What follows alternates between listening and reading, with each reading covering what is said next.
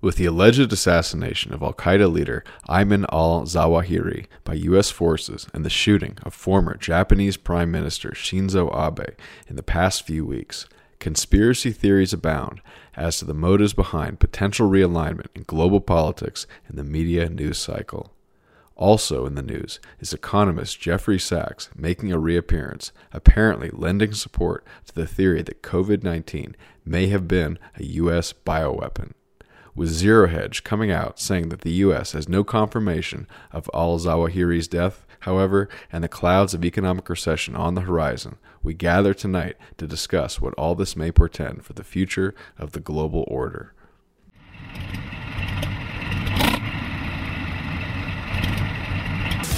Well, I'm not a crook. I've earned everything I've got. Military industrial complex.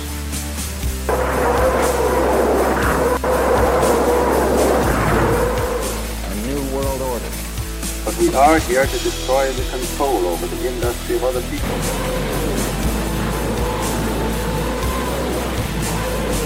I did not trade arms for hostages.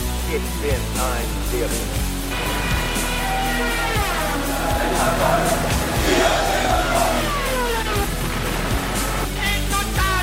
На полный разгром гнусных захватчиков. Myth of the 20th Century Hello, welcome to the Myth of the Summer After Dark 2022, baby. Uh, we're still here, and Adam had a few words he wanted to share. Yeah, Adam, what did you got? It is it is still not dark where I am, but it will be hopefully by the time we finish up because it's summer hours and the daylight keeps going. Uh, I just wanted to uh, again say to everybody who's still tuning into this uh, little show of ours, uh, thanks. Uh, we're all really busy, um, especially where I live, and the daylight is uh, long. I have to be outside a lot, so I've just been really, really busy, and I'm sure everybody else has been as well. But we finally found some time, and I was going through the archives. I have not answered a whole lot of emails, but I will be doing that soon. Um, sorry to everybody who's been wondering what the heck. Uh, but I basically do all my uh, podcast stuff when we publish the show. So I will be catching up hopefully soon. And uh, I was doing some reading also in prep for the show because we're doing kind of a current events thing. And I tuned into um, one of our actual uh, guests from last year, bandhipster.home.blog, uh, to see what's uh, going on over there. And uh, Nick, you will may be happy to know he did a nice little write up on the show that you led back, believe it or not, in 2019. Um, and I jokingly commented on the on the article. Uh, I guess we've been a little lax in publishing lately, so he's having to dig through the past three years of stuff. But that was on the Abu Ghraib scandal, so he did a little article on that, and I'll put a link to it. It was pretty good. Uh, so shout out to him and his very good website. What, what, what was the show from 20? What, what show? Mind Control uh, and the what Abu Ghraib thing. 2019. Oh man, yeah, that's actually kind of relevant to what I wanted to start today with. Well, good segue. Uh, actually, very relevant uh, because, yeah, there you go. So uh, recently, it was announced by, uh, I guess, I guess the president of uh, the America himself that uh, a CIA uh, drone strike assassinated allegedly uh, Ayman al Zawahiri in Kabul a few days ago. And I, I, this when I when I read that, I, I my mind flashed back through the past decade and quite a bit longer than that. I mean, it that is an interest. So first of all, what we know about that is very little because all you have is the statements that are being claimed by the, you know, American media and its various allies um, in the English-speaking press, AP, etc. Uh, we don't really know if that's true. Just like we don't know if it was true that Osama bin Laden was assassinated by U.S. Navy SEALs in what was that 2013 in Pakistan. Something Uh, like that. That was I, 2011. I think it was 2011, right before the election, Yeah. and Yeah. then his Was body 20 was conveniently 2011, dumped in yeah. the ocean with yeah, no yeah, right, of footage. course it was. and then the team All the guys who allegedly there killed the got, guy got killed, died. by the way. Yeah. yeah. Anyway, three of us are talking. Right. Sorry. Well, and then the, that was the same one that, if I, yeah, if I remember right, that that was the uh, the worst like helicopter crash in uh, U.S. Navy SEALs history that happened not too long after that. Yeah, I think like the Do you majority remember of when Chinook the, went down? majority of the team got whacked in like very strange circumstances, which also became a Hollywood movie that was mostly lies. The uh, Mark Wahlberg uh, sniper or uh, Mark Wahlberg uh, lone survivor movie. Um, I mean, evi- Yeah, evidently it there was were a different event. yeah. Evi- well, evidently there were accounts of like. Uh, and I know they're different. Wasn't it Zero but what I'm Dark saying Thirty? is- Wasn't it the Kathryn? no, no, no, Bigelow no. Oh my God. So, okay. So the event where what Nick is saying, what I said, Oh, the right crash after afterwards. Osama, Okay, gotcha. Osama died, or allegedly.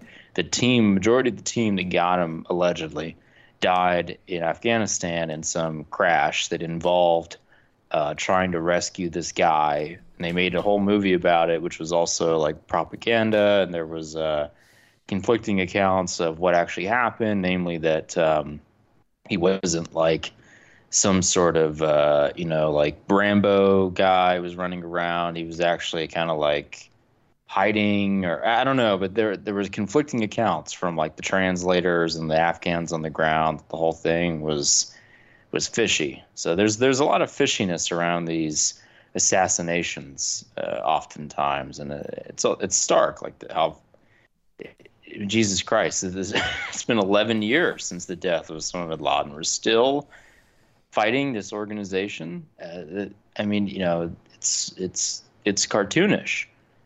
And it's literally like a cartoon show uh, with never-ending seasons. I don't even know how else to think about it. Well, it gets more cartoonish than that. I mean, the American government has never really been fighting the organization. It's their organization. It uh, Zawahiri is. So if I point you to the w- Wikipedia page on Ayman al Zawahiri, as far as bad Wikipedia pages go, this one is. Uh, it so for you, you have this guy who's a supposed international terrorist and you have a pretty long table of contents, but the meat of the article is actually very thin, and the timeline is very incoherent. There's a lot of big gaps. I mean, the whole thing glows, uh, you know, like a fucking 1967 Chevy Malibu. You know, it's so if you're familiar with uh, the work at all of the former FBI translator Sibel Edmonds uh, Zawahiri, according to her accounts, what this guy was was essentially, or I mean, when she was writing about him, he was still alive. I remember reading her back in 2012 or so on the subject, uh, because it was al- always.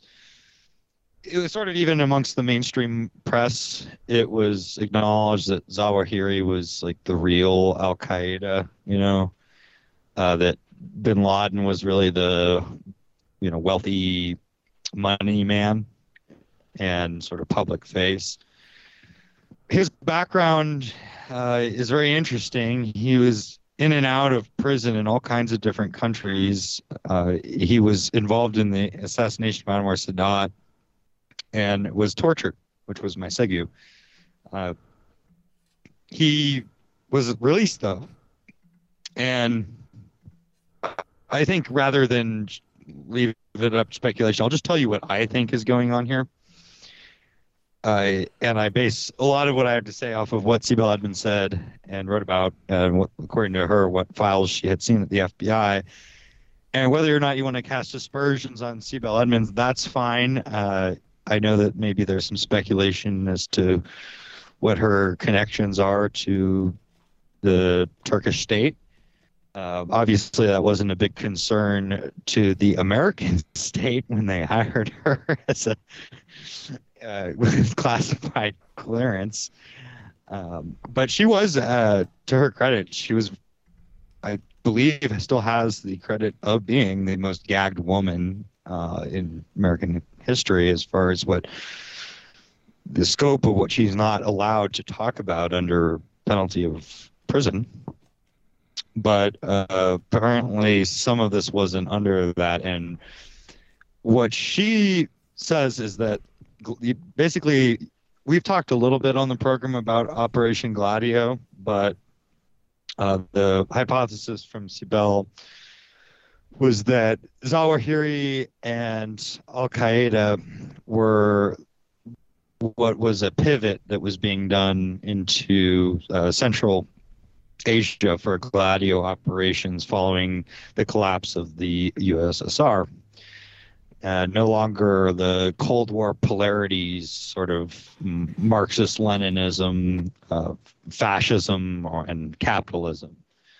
Um, some speculation too was given as to what various Marxist Leninist organizations might have had.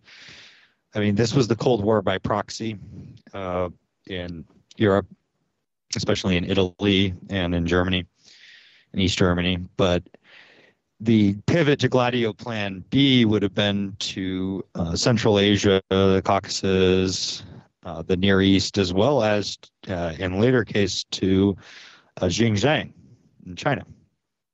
So, what she says about his locations, it fills in the gap as to where he was between, you know, the assassination of uh, Sadat and 9/11, which is what is blamed on him, or at least on his organiz- the organization he represents, Al Qaeda. Which, I guess, when you really understand what Al Qaeda probably is, then it it's not really unreasonable to say that they're involved in it because they probably were to some extent. Uh, but he was in Turkey, especially in Turkey, which, by the way, is if you do like a control F on the Wikipedia uh, page for uh, Zawahiri, uh, you'll find a total of uh, zero mentions of Turkey, which I thought uh, is pretty interesting, as well as Bulgaria uh, and Azerbaijan and Chechnya. Uh, as and Switzerland is the one that's sort. Switzerland does get mentioned. It's a big case of like citation needed, and I've read that elsewhere. But the guy was traveling all over, and he had at one point been arrested in Russia in '96 or '97, I think it was, and he was held for six months in Russian prison and had several passports and this laptop. And the narrative, it, you see a brief mention of it in this scattered article, but uh, the heading for Rush, the Russia incident is that uh, the alleged, let's see, where is it here? Oh, oh yes, alleged activities in Russia uh, you know, and you get a lot of citations from like the usual suspects. And there's also they mention on this page the FSB uh, trader Alexander uh, Litvinenko, who was a uh, ally of Berezovsky that was assassinated in I think 2006 in London. Polonium poison. Alleged that he was get yeah, uh, he, he was given some kind of FSB training to, I guess, do 9 11 or something.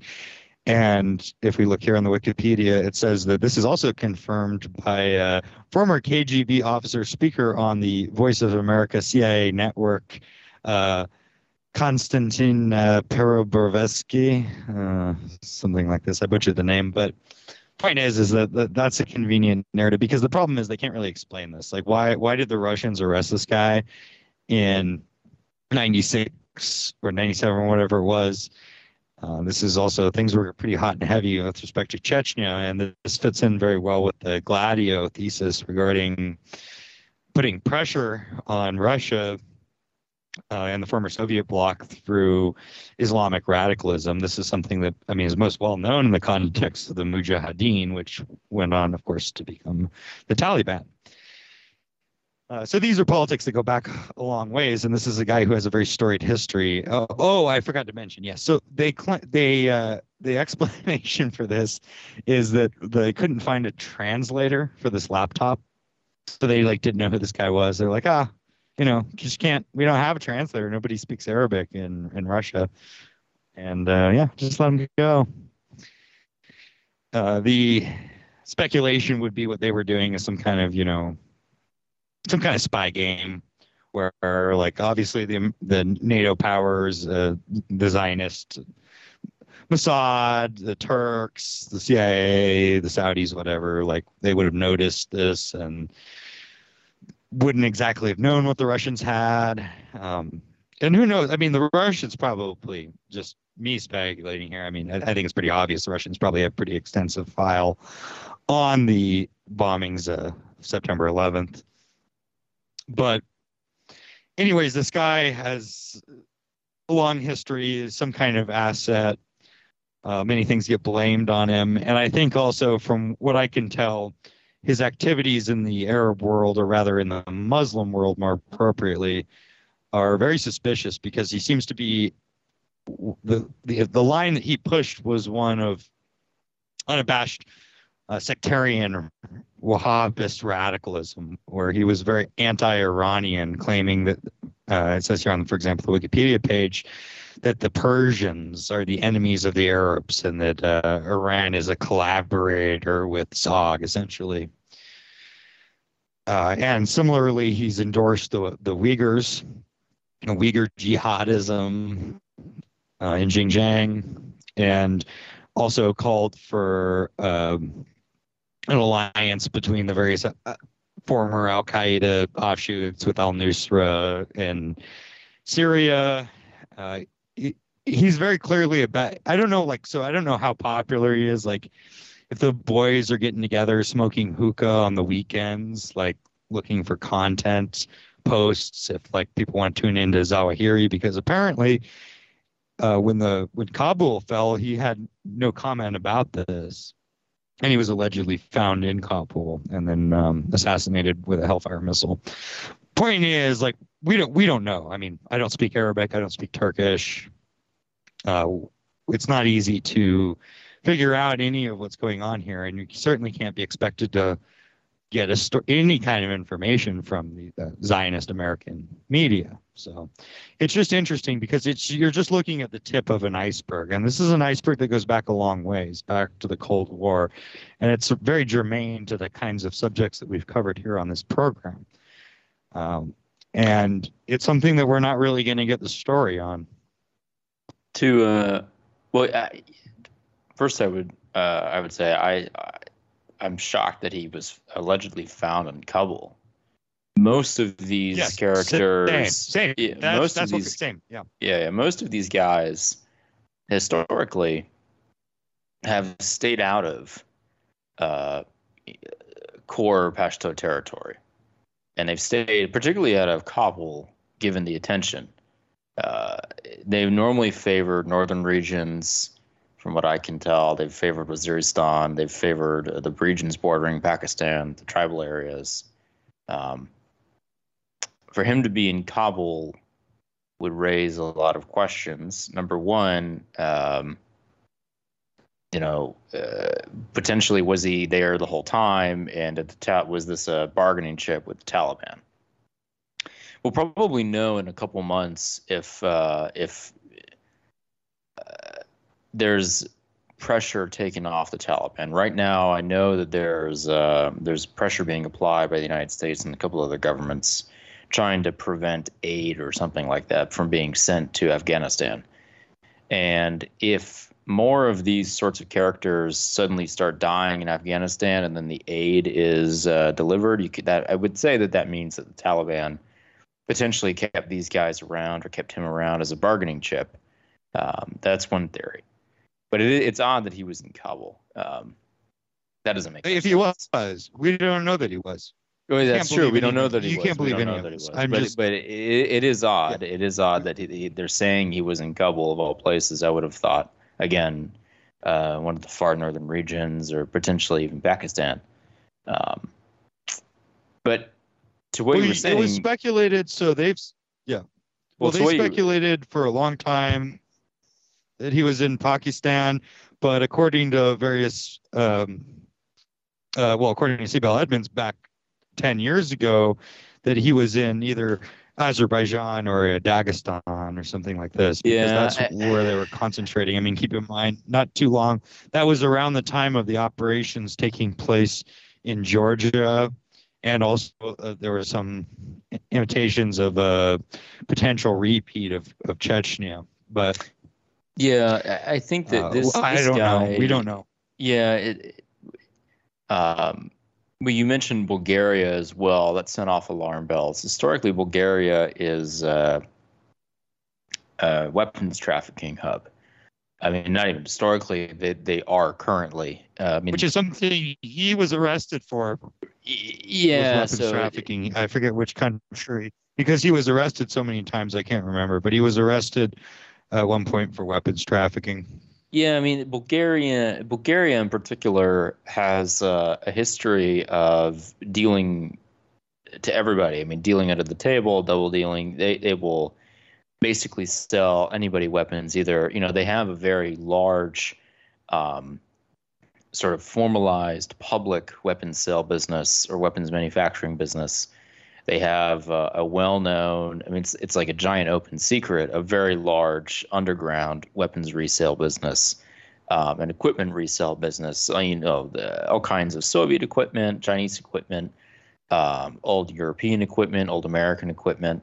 Um, Yeah, they were one of the primary manufacturers of small arms. yeah, I mean, they, they, they, you know, everybody has been involved with Bulgaria at one point. Even Erik Prince was, I think, at one point pulling assets out of Bulgaria and putting them into some uh, military he was building in Africa. There, there was a story about it, but you know, if this guy was spotted or, or located in Bulgaria at one point, that would indicate that he was probably, uh, you know, organizing a weapons sale, and you can only do that if you have clout and quite a bit of money. So then the question is, where's the money coming from? You know, so uh, you can't. well, the money would have been coming from the Bin Laden Saudi. right, exactly. uh, and where, connection. where's this? Um, I mean, you know, you can get access trace to literally billions of dollars. Y- Yeah, but you said something as and well. uh, I mean, about, according to Sibel Edmonds, well, his meetings in um, Turkey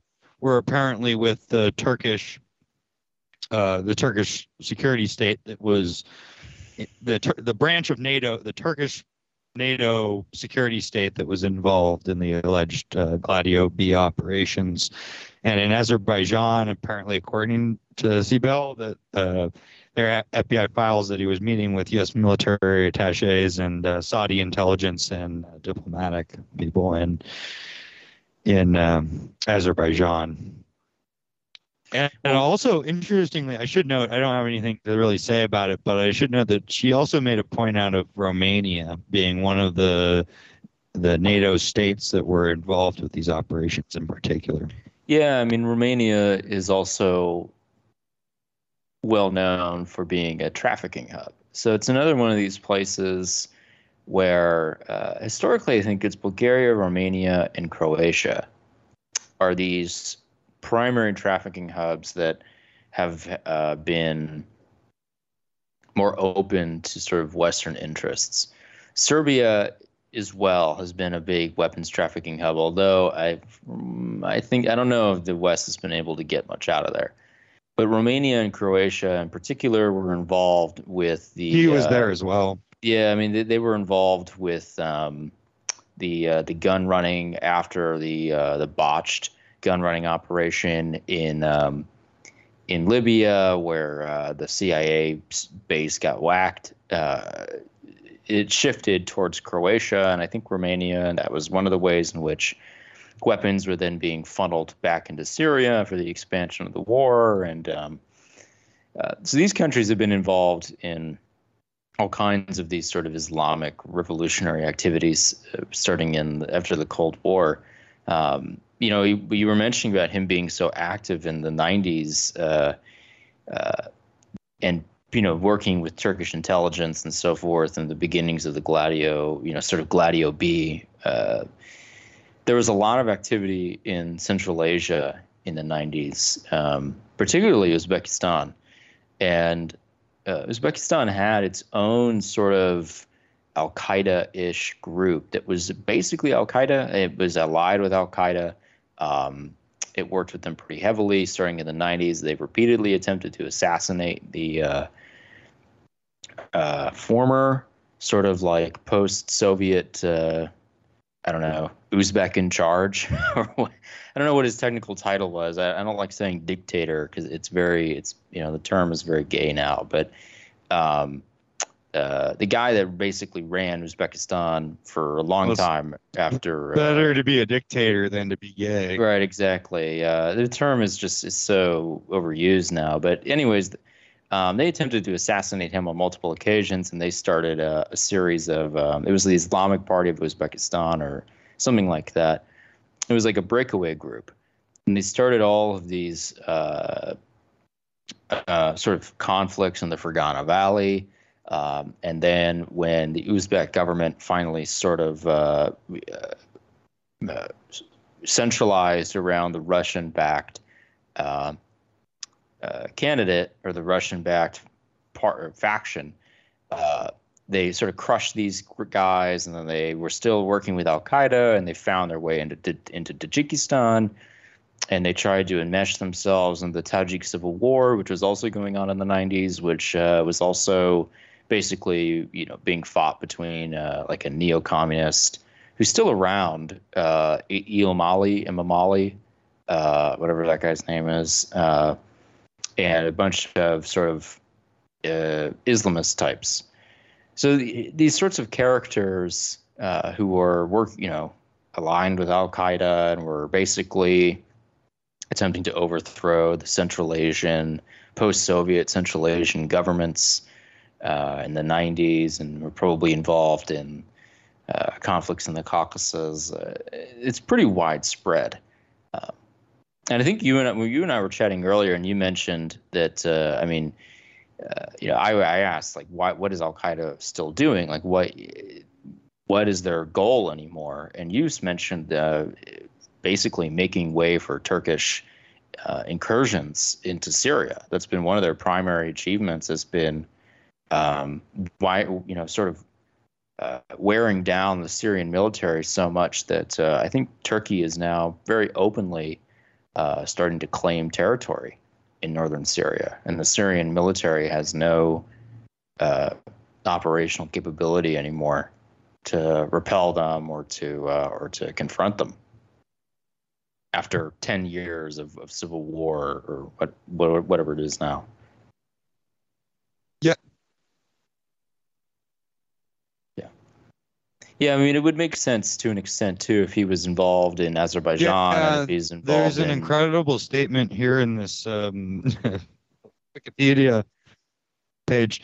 So it says here in September of 2015, Zawahiri urged Islamic State uh, ISIL to stop fighting on this front, uh, the official Al Qaeda affiliate in Syria, and to unite with all other jihadists against the supposed alliance between, get this, America, Russia, Europe, Shiites, and Iran, and Bashar al Assad's Alawite regime.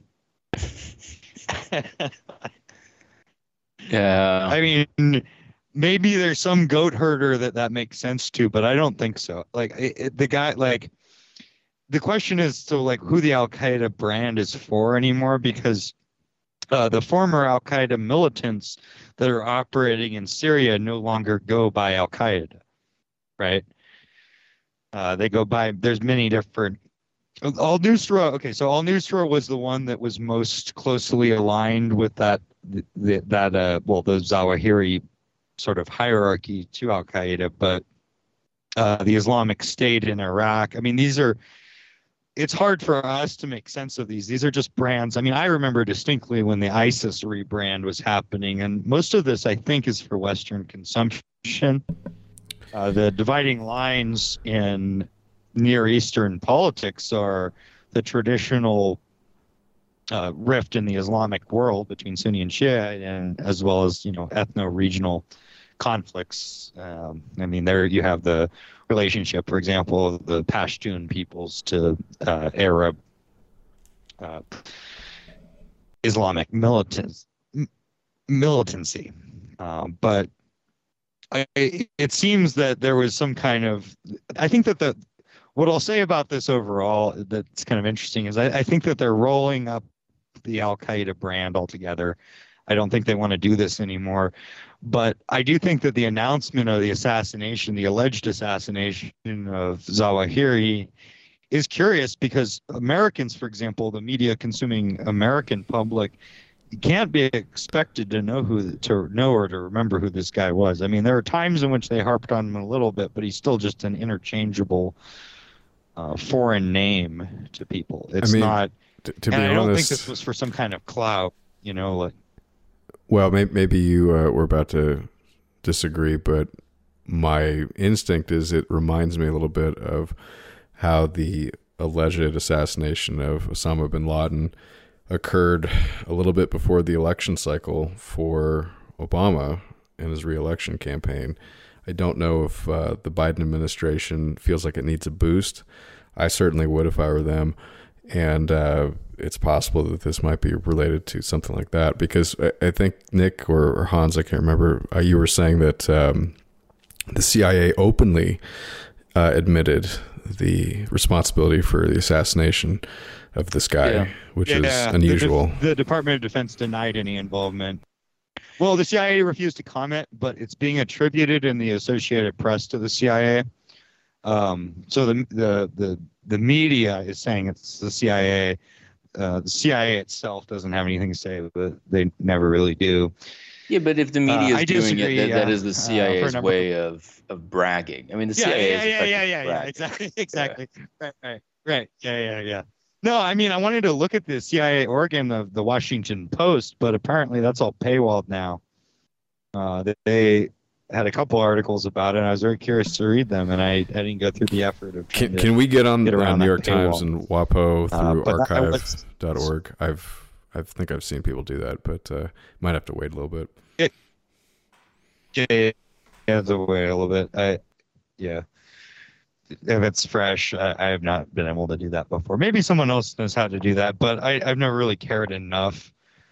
Uh, the the most frustrating thing with that stuff is trying to get into old New York Times archives rather than the new stuff, and like still getting paywall cocked. But, anyways, uh, to what you say, Adam, uh, I yeah I disagree for the partly for the reason I said already that uh, Bin Laden is a ubiquitous household name to your average American uh, consumer, and Zawahiri is not, despite the fact that if you read the media accounts of him and the role that he played in the Al Qaeda organization, that he was, is a more significant uh, sort of operational guy than Bin Laden. Is maybe more of a money guy and a face. Uh, but uh, I no, I don't think that that's an explanation that is uh, sufficient. Though it's funny with that, like the killing, the alleged killing or the alleged like second killing of Bin Laden was something that had Michael Moore like singing the praises of the CIA.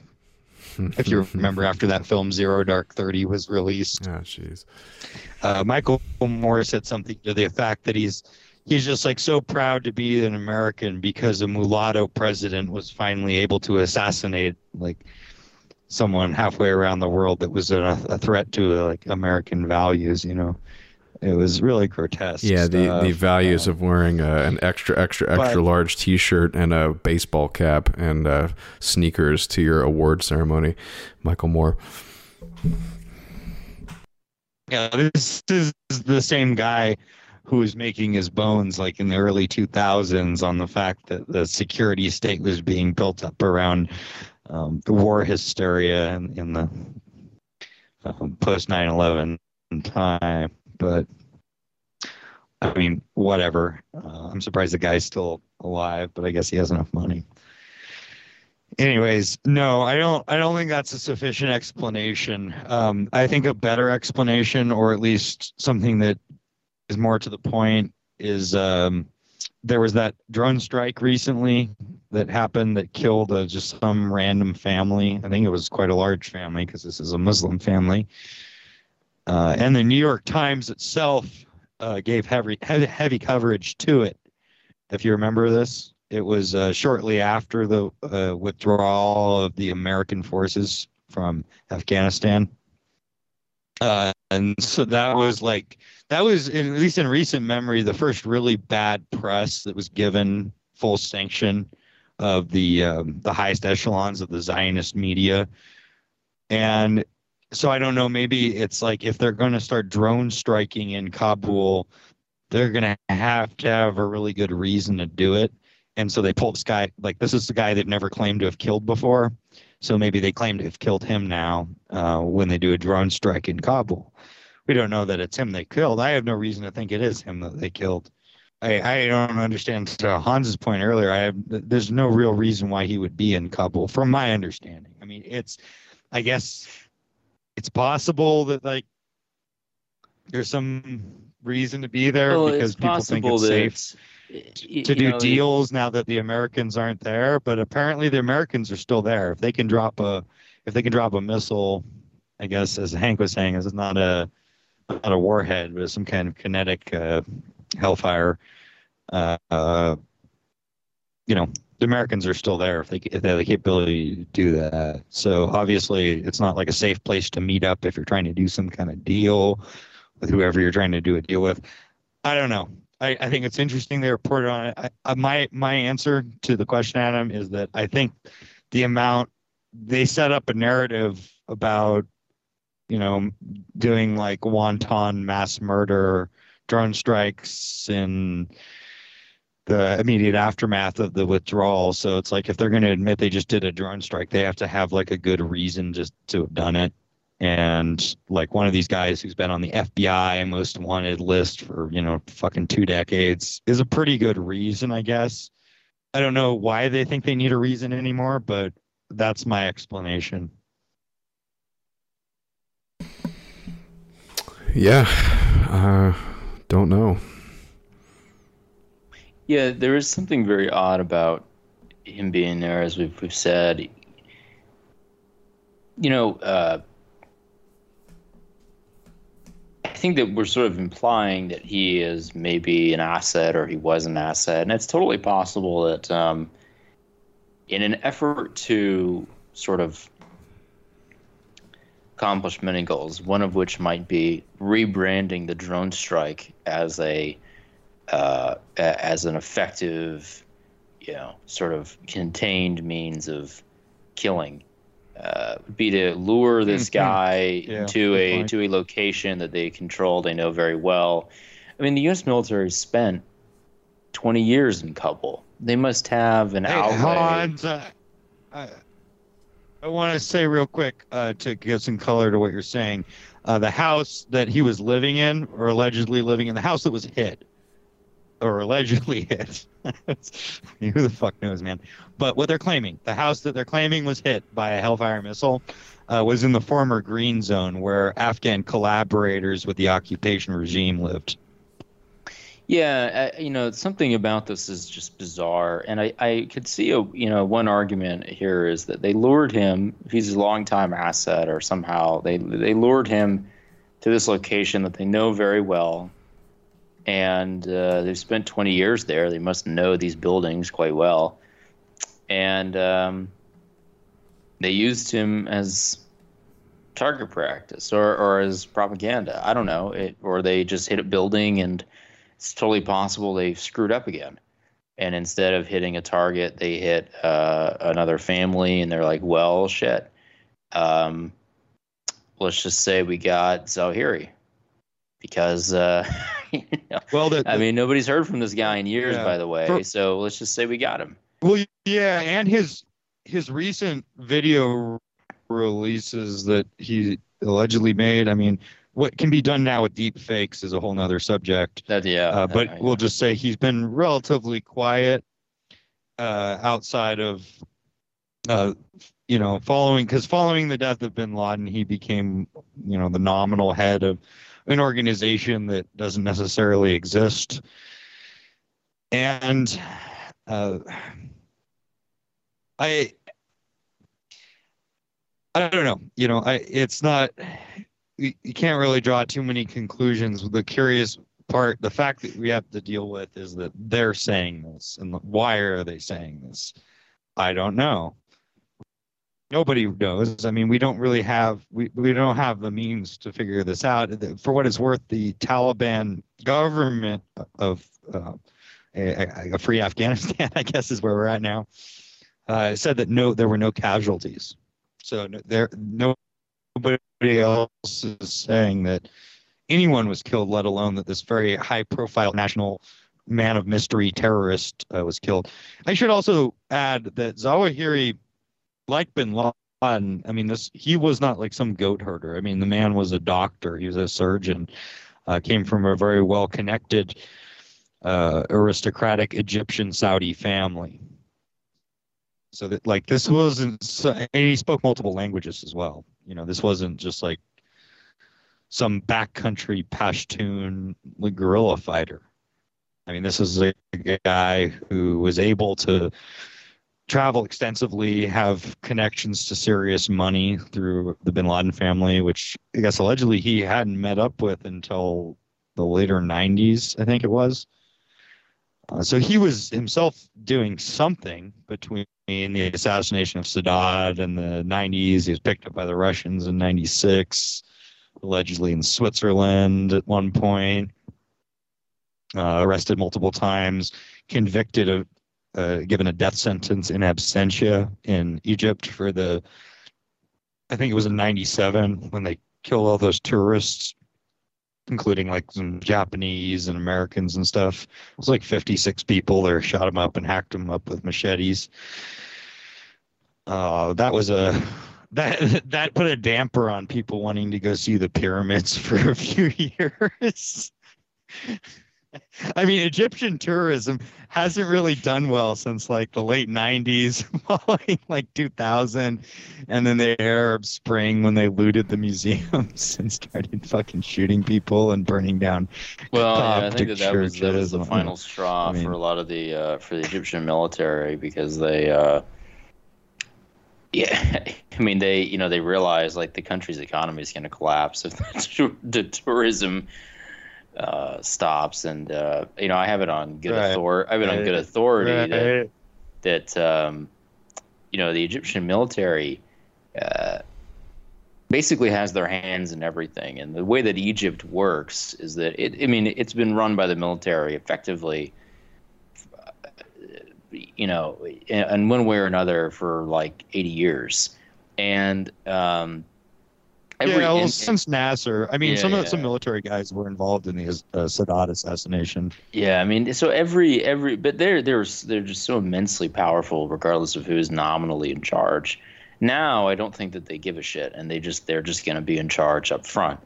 But uh, you know, they've always been so powerful, but they have their hands in every industry and, and every aspect of Egypt runs around them. They have their own roads. They have their own um, their own build, you know, their own sort of civil administration buildings. They have their own religious centers. They have they're on everything. They have their hands in every industry and every piece of the bureaucracy. So like, you know, Arab Spring comes along and like decimates the uh, the one thing they have, which is that people want to go there for tourism, and um, you know, I think the Egyptian military was just pissed off because it was gonna put a big dent in their uh, in you know one of their sort of revenue streams, and so that was probably part of the reason why the uh, the Arab Spring was then swiftly undone. What was it like two years later in Egypt by Sisi?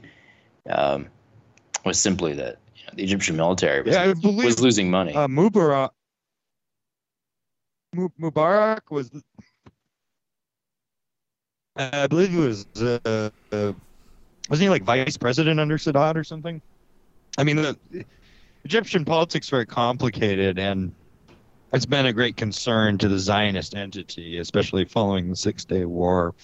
I mean, Egypt has been the subject of a lot of gay ops. Uh, they don't want.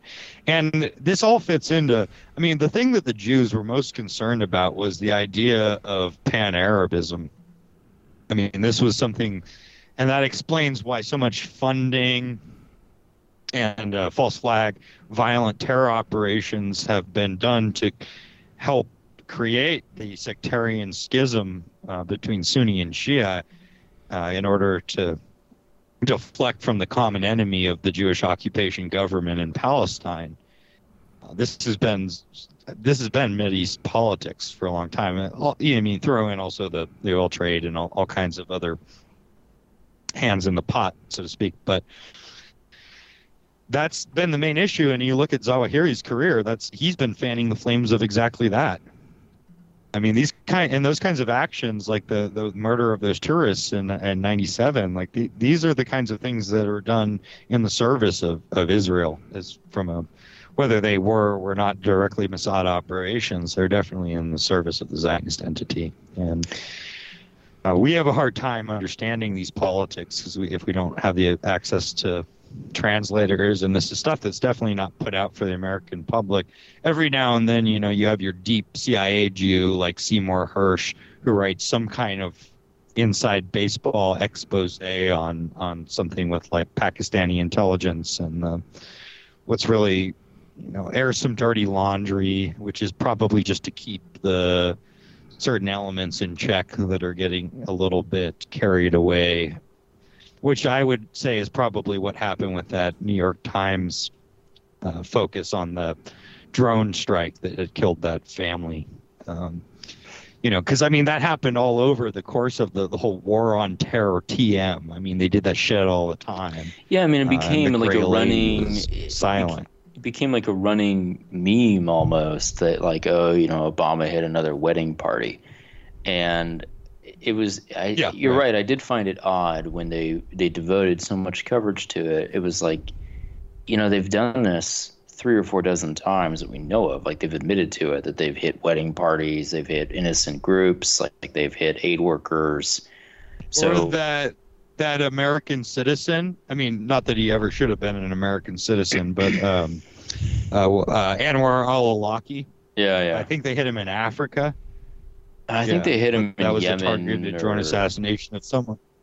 Oh, was it Yemen? It might have been Yemen. From what I, I thought. Recall. It, yeah. Well, it's been a while, man. This this shit just it, it it just never ends. But that was a that was an interesting moment because that was someone with an American passport. He was he was nominally an American citizen obviously he should not have been an American citizen, but it doesn't change the fact that they he was they another he was another interesting character game. in that he was like um, yeah very similar very similar to Zawahiri in that he was he had kind of a questionable background and how he exactly got into terrorism was bizarre. I mean, he, you know, here was a guy that um, was well known for shilling for George W. Bush and was like kind of like one of these Republican Party sort of propagandists to inner city Muslims. And, you know, he was like giving lectures yep. to to people about uh, you know like free market merchant stuff for Islam, and it, it, was you know so here you have this guy that is doing basically the dirty work to get W neoconservatives elected.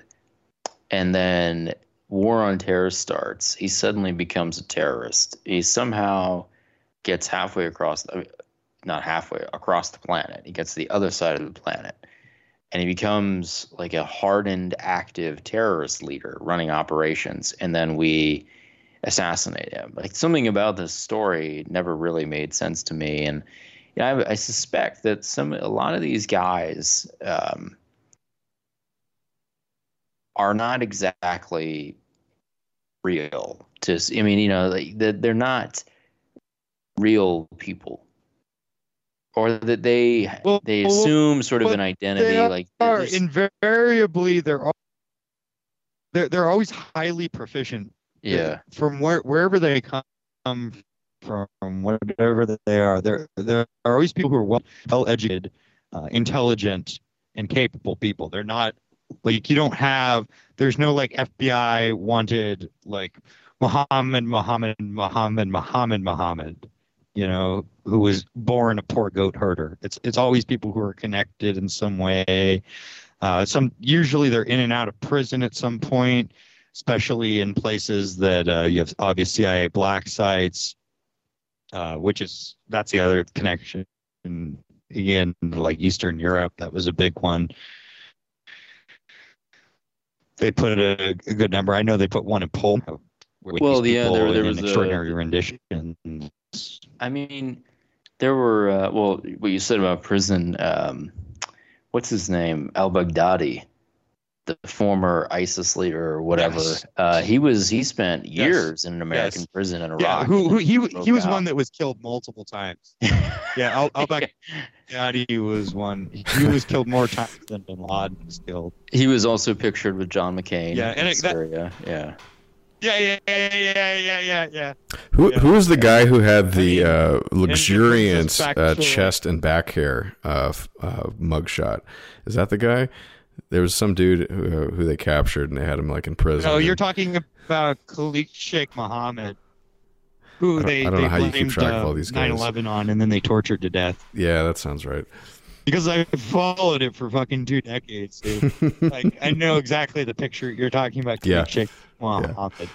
Okay. Uh, yeah, who is another example of yeah somebody they fucking they fucking black bagged uh, and tortured into a confession. I mean, America is such a fucking sham, dude. And like I take like the Boston Marathon bombings. That's another one that ties very easily into uh, Gladio B. I mean, these guys, they were what uh, ch- like. The Z- the Chechen, Tsarnaevs? like Kyrgyzstanis or something No, they were they were Yes. Chechen. who had like very easily document docu- documentable ties to American intelligence. Uh, they whether or not that was like blowback or I mean I I digress. Uh, it wa- really wasn't much of a bombing either. I do remember you couldn't like buy a pressure cooker in that part of the Northeast for a few. I also remember, I remember, I remember one of my favorites was the cop. So they they made a uh, craft brew, like they made a special one-off like beer line. Uh, I, I think I, I think his name was Officer, it was like Officer Collier or something, and it was like Collier or Col whatever. It probably wasn't French. It was probably more more Quan in pronunciation but uh, it was like Collier. color strong or something, and it was, yeah, it was a it was a beer. And uh, Shaken, the thing stirred. about that pig who got who got um, who got killed, he wasn't killed in a bombing. He was shot to death while he was parked in his squad car near the university, and they blame like these two Chechen kids. I mean, dude, they were rolling around in fucking Boston with Humvees and M60s pointing at people's fucking second floor windows. Okay. It was like they declared fucking martial law on the city. They ran all kinds of operations. They burned down, they burned down a building. Nobody explained that. Like the whole thing, I, I don't know what to say to Americans anymore, man. It's just like I haven't known what to say to Americans since 9-11. Like there's really no point in having a conversation with people about any of this because they don't have any kind of context for it. Of all the things that have been accomplished under the war on terror, and the people who are responsible have not been held accountable. Well- and these people get up here and grandstand about the fact that they burned one of their guys. It's just it's so fucking tiresome. Well, is it is it can we so it's been what 21 years since the war on terror.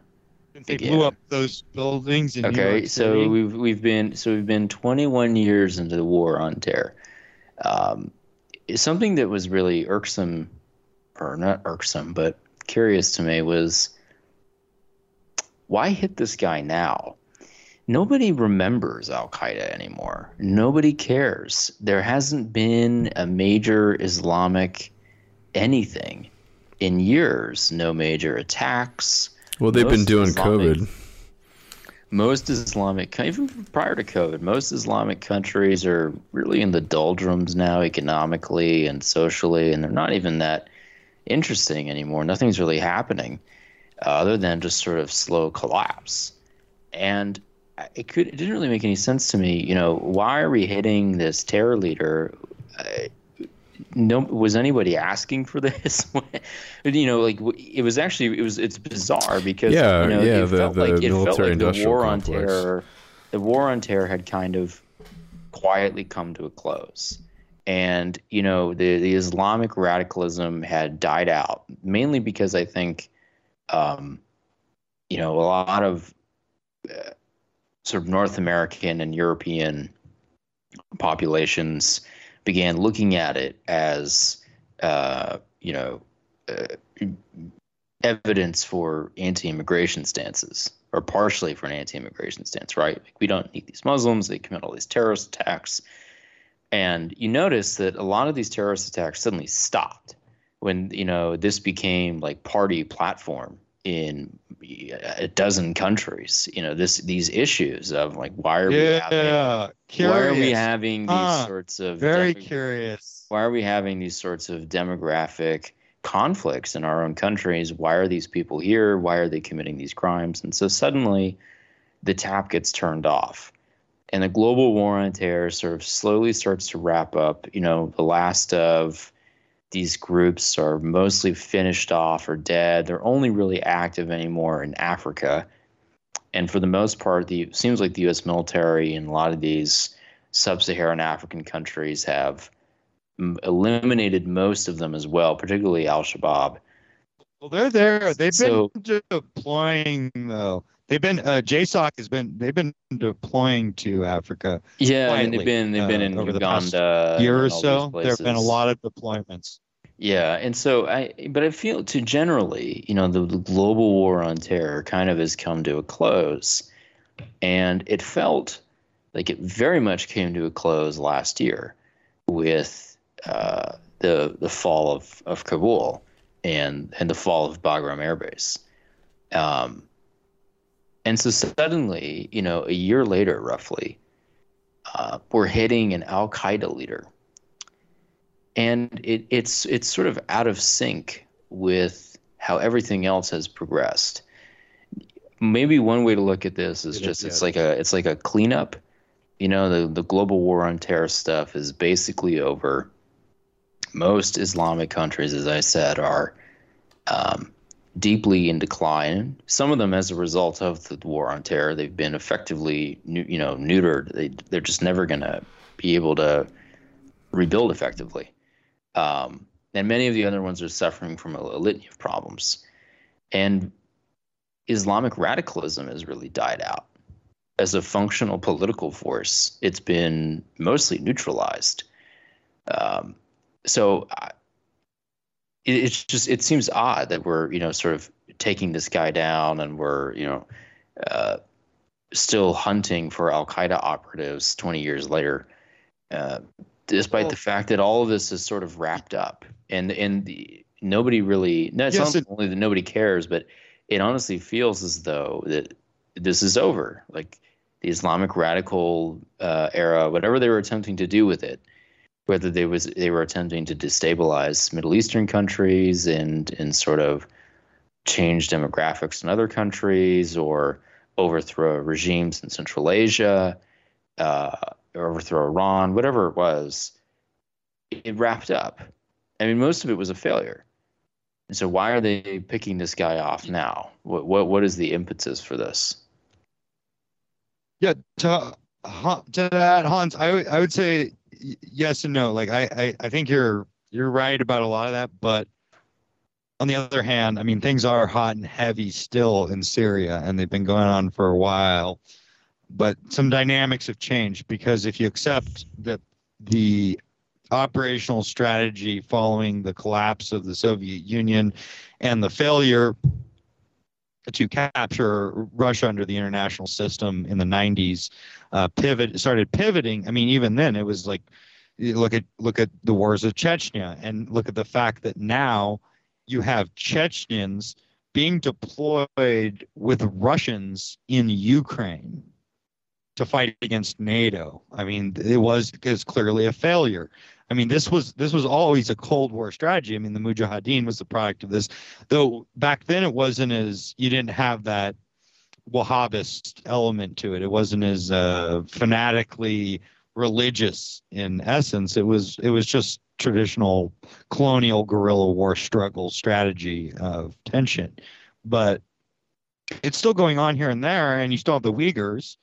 Uh, however, the Uyghurs clearly are not getting a lot of support, material support to actually do uh, revolutionary struggle against China. They're they're more now just being treated as oh like they're like the six million Uyghurs who are being oppressed by the Chinese as a propaganda point. I don't, don't think they have any confidence that they're going to be able to put uh, any kind of real pressure on China by using Uyghur assets because I mean like how do you even do that? Like how do you get weapons and materials? I mean a lot of those attacks that were done by Uyghurs were done with knives I mean, that's not exactly an easy place for the CIA to be funneling weapons into.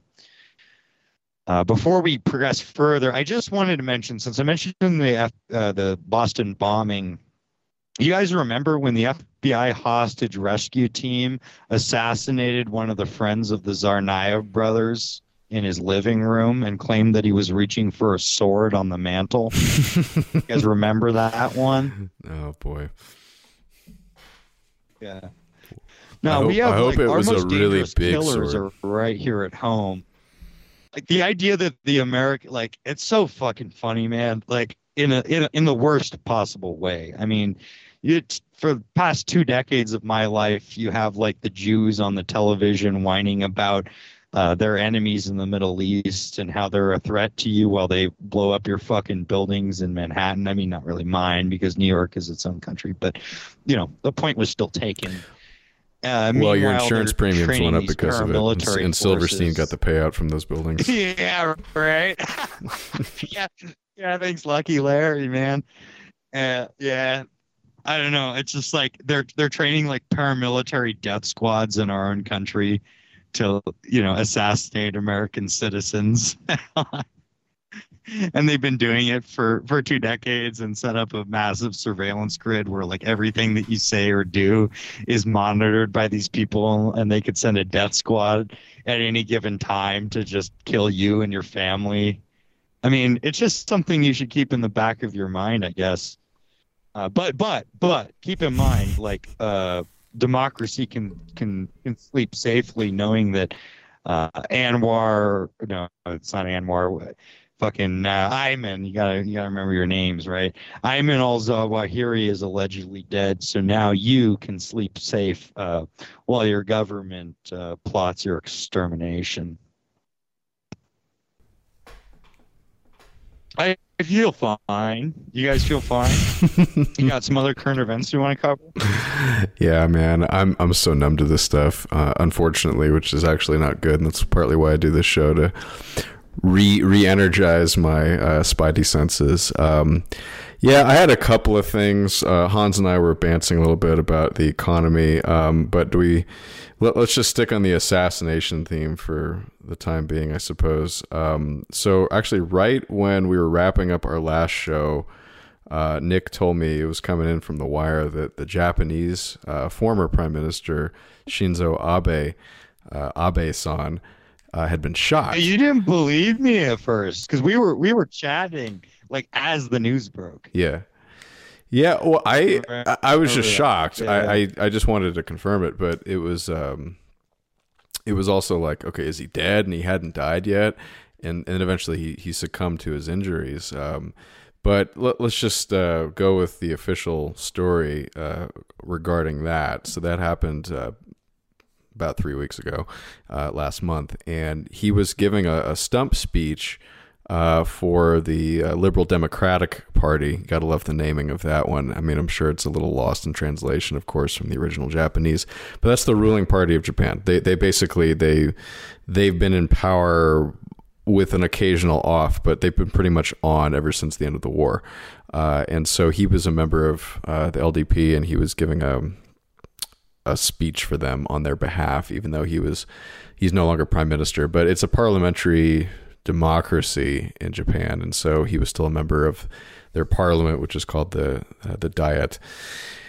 And uh, he was shot by this guy, uh, and it wasn't clear who he was until a little bit more recently. But he was uh, a member, or his mother was a member of the Moonie Church, uh, which I had to kind of look into. I'd heard of it, but it was sort of like big in the It has a lot of CIA connections. Definitely, definitely. And they they have a very anti-communist bent. They also own the Washington Times, uh, which is is fairly right leaning, I, I guess They're- you could say. kind of it, I like it, now that we've drifted from the the Islamic world to Asia. Uh, it's similarly some things are similarly murky, but it, it's somewhat similar to like Falun Gong in terms of its relationship to the American power. Uh, though South Korea itself is, of course, uh, an adjunct to Zog. Yeah. There were a lot of weird China, elements but- of the uh, of the Moonie cult where like they would force uh, Japanese women to marry Korean men, and there was a lot of bizarre sort of like um, masochism towards Jap, you know, the Japanese. Like you need to feel sorry for uh, for what you did to Yeah. Korea. Comfort women. You need to give. Yeah, you they're need to- uh, dude. They're obs- yeah, the comfort women. They're They, obsessed with. they never shit. shut up about it. I, I actually, I should I should talk about this because like I don't know when I'll ever get to again. So recently I came across like regarding the comfort women question. I came across this. I, I talked to you about this, Adam. Yeah. There was a guy who was uh he was he was an academic of some kind, like a prestigious academic. I mean, he was one of the one of the big schools, uh, and he published this paper about the comfort women uh, mythology. And he he grew up in Japan. You know, was the son of diplomats or whatever who were living there. Was a went on to do like Ivy League stuff, and he explained the reality of the situation in this paper, and the denunciations of this were very interesting. Uh, and it goes back to the fact that uh, South Korea is very Zog. And I mean that in a, in a very literal way. I mean, it is supported by the Zionist entity, and North Korea is not. Uh, Best Korea, as it's colloquially known. Uh, it got denunciations from Jewish papers in Israel. But there, and there were these uh, what does that tell you? Yes. yeah. Because what the point that he made were like comfort women, they weren't like it wasn't like burlap sack over the horse kind of situation. It was that these these women were prostitutes who followed the Japanese army around. And this has been some this you know great national disgrace to Korea, and they did all these films, and they have all this mythology that they, these women were like pressed into sexual slavery, uh, but the reality is they were just whores. Like it wasn't really much more complicated than that. There were some disputes over the nature and terms of their contracts, of course, because the war started not going so well. But um, the reality is, it wasn't like the the South Korean mythology about it is very extreme. Uh, I wouldn't be surprised. I mean, like I don't think we have any South Korean listeners, but you know, like the, you'll find that like anytime the subject comes up, like there's like they have their own like equivalent of the Jewish Internet Defense Force over like the comfort women subject. Yeah. But the animosity, and I think this is something that's been deliberately fueled on a lot of levels. Well, yeah, I, I have I have no but- dog in this fight. I I am very um, appreciative and uh, Well- admiring of both Korea and Japan and China for that matter. So I, I don't have any particular side here. Korea and Japan. Well, I, I just wanted to say I think the particular issue uh, is is used and played up and perpetuated by the media to use as a convenient cudgel against Japan as a sort of guilt uh, tool to manipulate them, just like you know Germany is guilted by the supposed Holocaust. Uh, it, it's it's the same stuff. It's basically like you guys get out of line. We're going to remind you of your war crimes, and we're going to get the whole world to condemn you so that you get in line. They, And they, they got off a lot easier though than Germany did. oh, just sure. because I of mean, of course, nature of the because post-war situation. Well, but- I mean, Yeah, in the West, I, I agree. yes, you're, but you're right. Yeah, but that's how I read it. But they did get off a lot easier. Yeah, and, Like, and Unit- the the thing Unit about thirty one or whatever like that, that's not blown up to. Right, right. The, the experiments and stuff. Um, th- the thing about Abe is, and I, I honestly I don't really understand why he was shot. I mean, it, it's it's perfectly possible that it was just kind of like uh, a mistake or there was just a nut job involved here. I mean, if you actually look at the the alleged weapon that was used to shoot uh, Abe was a homemade hand cannon, um, fairly well done, you know, by you know Japanese even standards. But uh, got to give the guy props for finding enough duct tape and uh, PVC pipe to pull this off.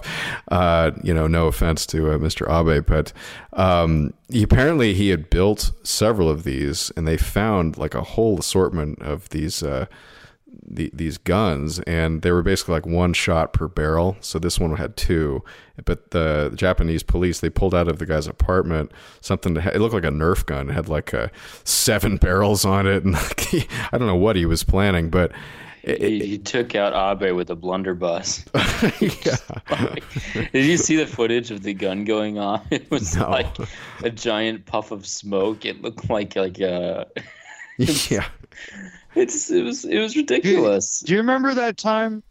Do you remember that time the the, the like Benjamin Netanyahu served him uh, dessert in a shoe and he ate it? I'm gonna have to look for that one. Was it a male or a female shoe? Oh, dude. yes. I mean, it's equally offensive from a Japanese perspective. I mean, uh, I think it was a male shoe, though. I mean, it was like a. I don't know. The Japanese eat sushi off of naked women, so you never know what they're into. Um, well, they uh, there's a big difference between a shoe and a naked woman. I would agree in the Arab world, the shoe is definitely considered offensive, which which begs the question what Netanyahu is thinking, since he basically lives in the Arab world. Um, but I was just gonna go yeah, into so, sort of. Like, you you don't think it was a political assassination? I don't know. So here's here's the the sort of running theories about. I don't know either. What what what Abe was sort of representative of, at least, and to whom he might have been an enemy. Uh, you can only speculate as to like actually who put the bullet in motion, uh, but he was basically he he's the longest serving prime minister of Japan, uh, as far as I know, and part of that is because he served a very brief um, first term and then resigned. And he sort of came back, and I guess their term limits, sort of like with Putin, like he he could come back again. Um, and so then he he served two terms, and so he was he was in there for a good eight years plus his first term. And when he was around, I, I do remember this. They were making kind of a big deal of it in the financial press about Abenomics. That was one of his platforms. Uh, and it was basically just we're we're going to spend our way to prosperity, government spending, which they've been doing by the way for 20 years. So there was really nothing new. He was just kind of doubling down on it. Uh, and he was about you know goosing the stock market, doing all this stuff to make people rich and, and basically confident. That was the whole Abenomics thing. I don't really know how that could inspire somebody to want to shoot him, but uh, the other stuff that he was doing was more political, uh, where he was visiting the Yasukuni Shrine, which is this. Uh, um, I've actually been to it. It's uh, it's interesting, but it's basically a cemetery in the middle of uh, Tokyo. Oh, and, in Tokyo? Yeah, it's in Tokyo, and I've been there. Yeah, and it's it, it just looks like any other Japanese temple or shrine. There's like a lot of stone and rock. Uh, but what is controversial about it, and again, they always like remind the Japanese, you know, never forget, you guys are, are evil and you have to listen to us and accept immigrants, uh, is th- it houses the basically the World War II leaders of Japan. And they're always called the war criminals of the war um, by the Western press or the New York Times, especially, uh, or the Economist. And so he uh, Abe was going there, and it was sort of like the first time, or one of the first times, that a Japanese prime minister was willing to do that. He would actually go in there and um, honor these guys. And the other thing was, uh, which is of actual more import, was he was trying to remove the pacifist clause from the Japanese constitution, which the Americans put in, by the way, after the war. Uh, and he wanted to re- remilitarize. And during the Trump administration, Abe and uh, and Trump were getting along because China was sort of in their mutual crosshairs, uh, or at least on their radars as a, a looming threat. And so the idea was that if Japan joins the Americans, who have quite a few uh, air bases and, and naval bases in Japan, uh, with uh, encircling China, it would be a win-win. And so I think the you know the Washington and the Tokyo uh, establishments were were fine with that, and it was sort of like hushed up that uh, the uh, the former enemy of the United States was was rearming itself. Um, so those are the main planks of Abe. He wasn't in office anymore, but you could see how certain types would not like that, perhaps. Um, and then the the alleged shooter, and this is just where you kind of get into the, like the well, you just might have a a kook um, uh, running amok uh, theory, is that he was mad because his mother, who was a Moonie, had donated all of her family's money to the church and basically bankrupted herself and sort of her son's chance, I guess, of inheriting it. And he was resentful because apparently Abe had some kind of weird tie to this uh, this church. Um, and I get I wasn't gonna even refer to it because it, it just it looked really nutty to be honest the way it was written but i i found this link uh, off of unz but it was directing to rense.com that guy the the long hair guy um, and he, he, yeah he's a i guess he's a fellow podcaster but i think he precedes podcasts honestly he was on the radio a long time ago but in any case, he had some guy, yeah, Japanese guy. He's been around forever. Right. Yeah. Well, his hair is like white at this point, but um, he had some Japanese guy publish an article on his site, and the guy he just sounded like he was uh, crazy. I mean, he was just going on about like how the evil Abe had like you know desecrated the Japanese people, uh, and you know some of his points were okay. It was just the way it was written. It was just very emotional. So I'll put a link to it. You guys can maybe dissect it. I don't really know what to make of it, but uh, of the factual sort of allegations or the factual complaints, I should say, that uh, this particular guy was writing about was apparently Abe had some, some kind of tie, and this is where it's like, what? What is this disinfo? He apparently had some kind of tie to the Kobe Steel back in the 90s where he was secretly funding, according to this guy, weapons of mass destruction, one of which was a it's sort of like if you've watched enough Japanese anime, you start to see how this like starts to make sense, but at least in, in comic books, but oh no, uh, anime logic. Yeah, he was yeah, he was building a a electromagnetic ray gun or something. And uh, uh, apparently it went uh, it went awry and caused the Kobe earthquake of 1995, which was very devastating and killed maybe 2,500 or so. He was people. building Metal Gear. he was building Metal Gear. Yeah, the electromagnetic type. Um, uh, so that guy, that was his first complaint. leading with that one. And then he said he had something to do with the Aum Shinrikyo cult. Uh, no details on how. Which we did a show on. Which we did, yeah. And so he, he said yeah. Abe, Abe is responsible for the injury of 20,000 subway uh, uh, riders uh, and 12 deaths. Uh, and then he goes on to talk about the United Christian Church, which I guess, I guess is the Moonies. Uh, and then he complains about uh, basically Abe's ties with uh, the World Economic Forum and sort of more more current stuff. Uh, also, I think the guy didn't like uh, probably the Yasukuni vibe, and he was saying something about uh, Abe's great grandfather or grandfather. I'd have to look at the article to remember which was associated with the uh, military government during the war and was considered. Well, his great grand his grandfather uh, worked with the CIA and the uh, the sort of the uh, sort of proto yakuza group. I mean, we talked about this in the um, Princes of the Yen uh, episode, but in post-war Japan. Well, sh- shout out to Professor uh, Werner, by the way, who yeah, actually Professor listened Werner. to our show. yes, yes, yeah, gave us a little tweet.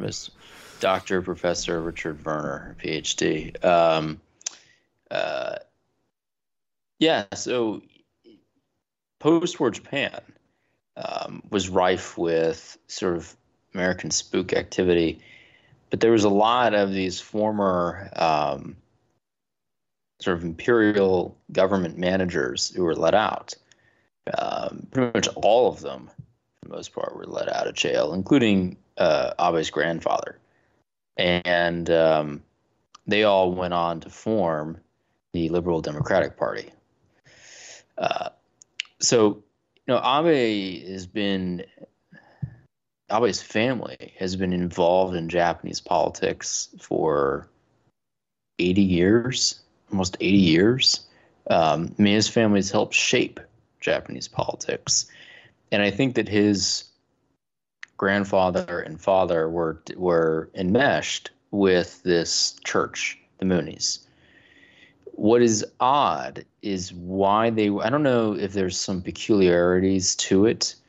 Um, towards the Japanese branch of the church versus the church in general. But my understanding is that the church in general is actually very anti-Japan. So it's very it's strange that you know sort of like burgeoning post-war Japanese nationalists in the LDP uh, are associating themselves with an organization that is starkly anti-Japan. I mean, you know, like as as I said, it's well known for forcing Japanese or scamming or sort of conning uh, Japanese women to marrying Korean men, and there's there's a lot of sort of anti-Japan rhetoric. There's a lot of this uh, sort of uh, Korean uh, "woe is me" rhetoric that's in, involved in it, and uh, there's there's a lot of elements to it that revolve around Korea. And so it's not very clear to me why exactly, you know, the Japanese right wing would be associating themselves with this group, other I, I, than yeah. they did it out of, other than they did it out of convenience, uh, or this was an arranged partnership uh, out of convenience in the 50s to build an anti-communist coalition I, I think in East that's Asia. The answer. Now that's, I think that's, that's probably what, what it was. Yeah in order to sort of solidify links between uh, South Korea and Japan in the in the anti-communist fight. It's possible this was arranged. Uh, now I don't. It seems as though like I was reading an article about this where evidently Abe had been told multiple times while he was actually prime minister that the church was still very active and was still causing a lot of problems in Japanese society um, they're still running scams. They're still sort of not kidnapping people, but conning people or sort of making people go do things we're making them leave. And there's just a lot of weird stuff. And evidently, he continuously sort of like pushed this off or just said, whatever, like it's not a big deal. And he even earlier on in his political career had sent some like video messages or like congratulatory messages to some of these events or gatherings that the um, that the church was having, and so he was involved like pretty heavily with them, uh, and so were his his his his father and grandfather. Uh, so it's not out of the ordinary for this guy who whacked him to say like well he he was part of their their group. I wanted revenge. Like it seems as though he was actually on the mark like that abe was involved with this group. Uh, and ever since this happened apparently inside of japan there's been a massive amount of interest in this subject so the guy was sort of successful. Um, uh, Yamagami is his name in um, in getting people to pay attention to the LDP in the church because evidently now the Japanese society is interested in, in, learning more about this, and I guess um, it was kind of a taboo topic for a long time, but now it's front and center. Uh, so if weird the, how far political assassination will go to get people interested in uh, a subject. Yeah. yeah. Well, what was what was also interesting was that um, you know, Abe had a very curious um, set of policies. On the one hand, you know, he wanted remilitarization and he wanted um, Japanese rapprochement with pre war Japanese uh, sort of religious beliefs and political beliefs. He visited that, that war shrine a couple times, which was a big deal. Um, but on the other hand, you know, Abe pushed for uh, greater expansion of immigration into Japan. And he pushed for greater expansion of, or greater integration of the Japanese economy with the world economy. Uh, so he was sort of a maximalist on every set of policies, even if they were, you know, you would think that they were diametrically opposed. Uh, I don't know if he was if it was a wider plot to uh, sort of get rid of him for some reason. Um, as Adam said, he was out of politics, or he was not out of politics. He was out of office. He wasn't out of politics. I think he was like literally giving us like a political speech when he got shot. Uh, yeah, no, he he was still in government. Yeah, pretty he influential. Was still, he was like a kingmaker figure or something to that effect, where he was still very powerful in their political apparatus, and so he kind of had to like kiss his ring to to get somewhere, I guess. But uh, it's it's totally possible that this guy did this just because he was mad. I mean, apparently he was in the Japanese Defense Force for a while, and he had experience with firearms, and he had mechanical knowledge. It's totally plausible that he just decided to do this. Um, I don't know. It, it, it, definitely, definitely. Well, when you this, think about it, like ever since World War II, you know, Japan has become a, a vibrant American style democracy. And one of the important features of American style democracy is political assassinations. I mean, when you think about American history, the American history really begins with Abraham Lincoln freeing the niggers, and he was, of course, assassinated. And then you have in the 20th century, what you have? You have like McKinley, uh, you have both John F. Kennedy, Robert Kennedy, uh, Ronald Reagan, Huey Long. I, I think we're probably overdue for one, but it's just a part and parcel of it. I mean, if you remember the what was the last assassination that they had in Japan? It was what like the early '60s. It was when the the what was his uh, As, Asamun, Asanuma was it? Well, it was And the he was- he socialist was stabbed to death with- yeah, With a katana. impaled on, Yeah. on live television. Yeah, it, it was. Yeah, Um, which what's is this? a pretty memorable. I mean, that was I'm trying to remember um, the author. God damn it, he uh, he oh, he, he Mishima. Mishima. He killed himself Yeah. on live television. Yeah. Yeah, he killed himself. Um, yeah, he wanted to restore the, the, emperor. glory of um, the empire. Yes. Yeah. yeah, he was a real one, though. You know. Uh, You got you got to take your uh, your hat or your uh, your sword off to the man, as it were.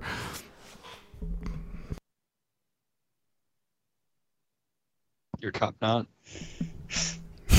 right. I don't. I don't think he he had one. He was he was like a buzz cut type of guy. Um, Yeah, it was. It was a really funny video of him confronting like left wing communists uh, at this rally. It was like when the, I don't know what it was. well, if any, when the, anybody's uh, not familiar with yeah, Mishima, he, he he spoke the- English, and there's some pretty pretty hardcore interviews where he basically talks about how he needs to restore the way of the samurai to the Japanese. In this like post-war consumerist culture he finds himself in. Um, he he was a man out of time. And you know what? I know many like him of our own people that are analogs. It's it's a certain type. I mean the man was a troubled artist uh, he was a good novelist i mean i've only read him in english but you know, he was a creative guy and uh, troubled at, on a number of levels. But you know, it uh, it's a certain type, more interesting than most people you're ever going to deal with, even even when they're at their most. Uh, uh, even even when they're trying to stage a coup, but like they're the only guy. like, you guys ready for the coup? And it's like, oh, uh, what? so, so by the way, the the Abe uh, shooter, uh, alleged shooter, I don't know if they uh, in Japan they do like the American version of like the John Wilkes Booth, Lee Harvey Oswald, uh, three three uh, name assassin designation, but um, right, y- Yama Yamagami is his family name, and I, I knew Yama means mountain. I'm like Gani, that what is that? Well, if you plug it in, it, it says on the mountain. So make of it what you will. But uh, he was a man on the make, perhaps. At least he saw himself that way. So was he like was he like also stationed at like a um I don't know Chinese intelligence base or some some kind of analog to Lee Harvey Oswald being uh, I don't know. uh, stationed at a, a YouTube base? if anybody reads Japanese and wants to dive into all the conspiracy theories, I encourage anyone to go for it. Um, I, I don't I don't think I have the time for that. I don't uh, know. If they, I, I I think it's it's it's similar to our first story though, where it's like, well, where where are you going to really make sense of this? Because, I mean, even if you can understand some Japanese, you're you're going to have a hard time digging through the the Japanese press, and most of what you're going to get is what's being reported again through the AP in English. Oh, and the, the So, Japanese. like, how do you really know the Japanese press corps is notoriously deferential to authority. Um, I've been in the press club in Tokyo, and it's basically just an arm of the establishment. And uh, in the rise of Japan Inc., they, they were notorious for basically cultivating very obsequious relationships with the corporations and the government. And so they they're almost like willingly mouthpieces for the Japanese establishment. So I, I don't know what the equivalent of rents.com is in Japan. Maybe it's rents, who knows? He apparently got some Japanese guy to write an article for him. But um, yeah, uh, speaking of uh, alternative media, I was just poking through um, one of uh, one of our email accounts, and I I noticed on the homepage of Yahoo Yahoo News, uh, Alex Jones is back in court for this Sandy Hook thing again. Are you guys following that at all? Uh, no, I know that uh, Glenn Greenwald interviewed him. I, I don't know if that's what it was over exactly. This it As- was as maybe punishment. dealing with multiple court Yeah. cases at once, but but I know that Glenn Greenwald talked to him. Uh, I didn't listen to it. Um, I don't really, I don't really care. I mean, it's it's hard for me to have any enthusiasm about that. I mean, Jones deserves. Uh, well, you know, I mean, on the one hand, he's kind of like a lovable, like American cartoon character, but on the other hand, he's a Zionist propagandist, and um, he should probably be forced off the air. I mean, that would be for the best. They've pushed him off so many times. I mean, to, to under what grounds could they actually stop him from Yeah. hosting his own program though? Because that's what he does now. This uh, banned.video and infowars.com. Um, I mean, they could they could do the Daily Stormer treatment and basically You just know- deny him access to the internet, which is, I, I mean, you know, Well, he can he can always do what he was born to do, and instead of do the whole radio uh, routine, he could open some kind of like revivalist church, you know, and be the preacher man, because that's what he is. yeah, he certainly has the abilities. Um, It's well, interesting though. I mean, over the years, did inadvertently do some journalism. I mean, that did happen. Uh, it's been many years since that happened. I do remember when he, uh, God, it's a long time ago, but he he interviewed the DC madam who was running a prostitution ring for the uh, political class in DC, right before she, uh, you know, killed herself. Right. It's not Heidi Fleiss. Like he's it? gotten some good interviews over Uh, the DC Madam. Yeah. I don't remember what her name actually was. Okay. Suffice it to say, she was in He he always got Washington. a few, few good ones. I, there's not much I have to say about Jones. I mean, it, it's like I mean his his Jewish wife took a lot of his money already. What does he have left to fight a legal case against uh, against the government or whatever? Well, they gave, they gave him a new Jewish wife. It's private party, right? Yeah, they assigned. Yeah, they did assign him a new Jewish wife. yeah, she she's a, a fitness model, quote unquote. You can read into that how you want, but uh, Oh, so he, so you got you got you got the the top tier because our milkers. I don't know, man. Is this just like a, a thing with Texans, or like am I reading too much into that? I don't know. I don't know. I just remember it's about steers and queers down there from a certain movie I once saw. Steers and queers. All right, so I just I wanted to talk about this briefly. It kind of relates to the earlier topic I was covering, but uh, if you've been reading unz unz.com, um, Ron Unz has been doing his take on the the plague and the fallout and stuff. I have a lot to say about the Unz take. Um, although if you just like read the comments on any given article that he posts on the subject, like plenty more people have plenty more to say than I do.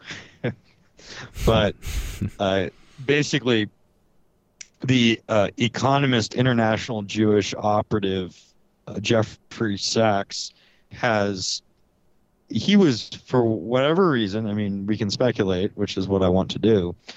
He was on this commission uh, the lancet commission that was tasked with i guess getting to the bottom i mean, I mean maybe this is like the 9-11 commission essentially.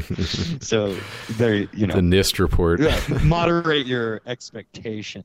Yeah. yeah right. And uh, basically what he has said and what like some people have taken uh, interest in but not so many and that was the subject of one of the unz uh, pieces uh, a couple of them actually was that it not much has been taken because um, you're supposed to take interest when international Jewish operatives have something to say about uh, a global pandemic that is heterodox to the mainstream narrative.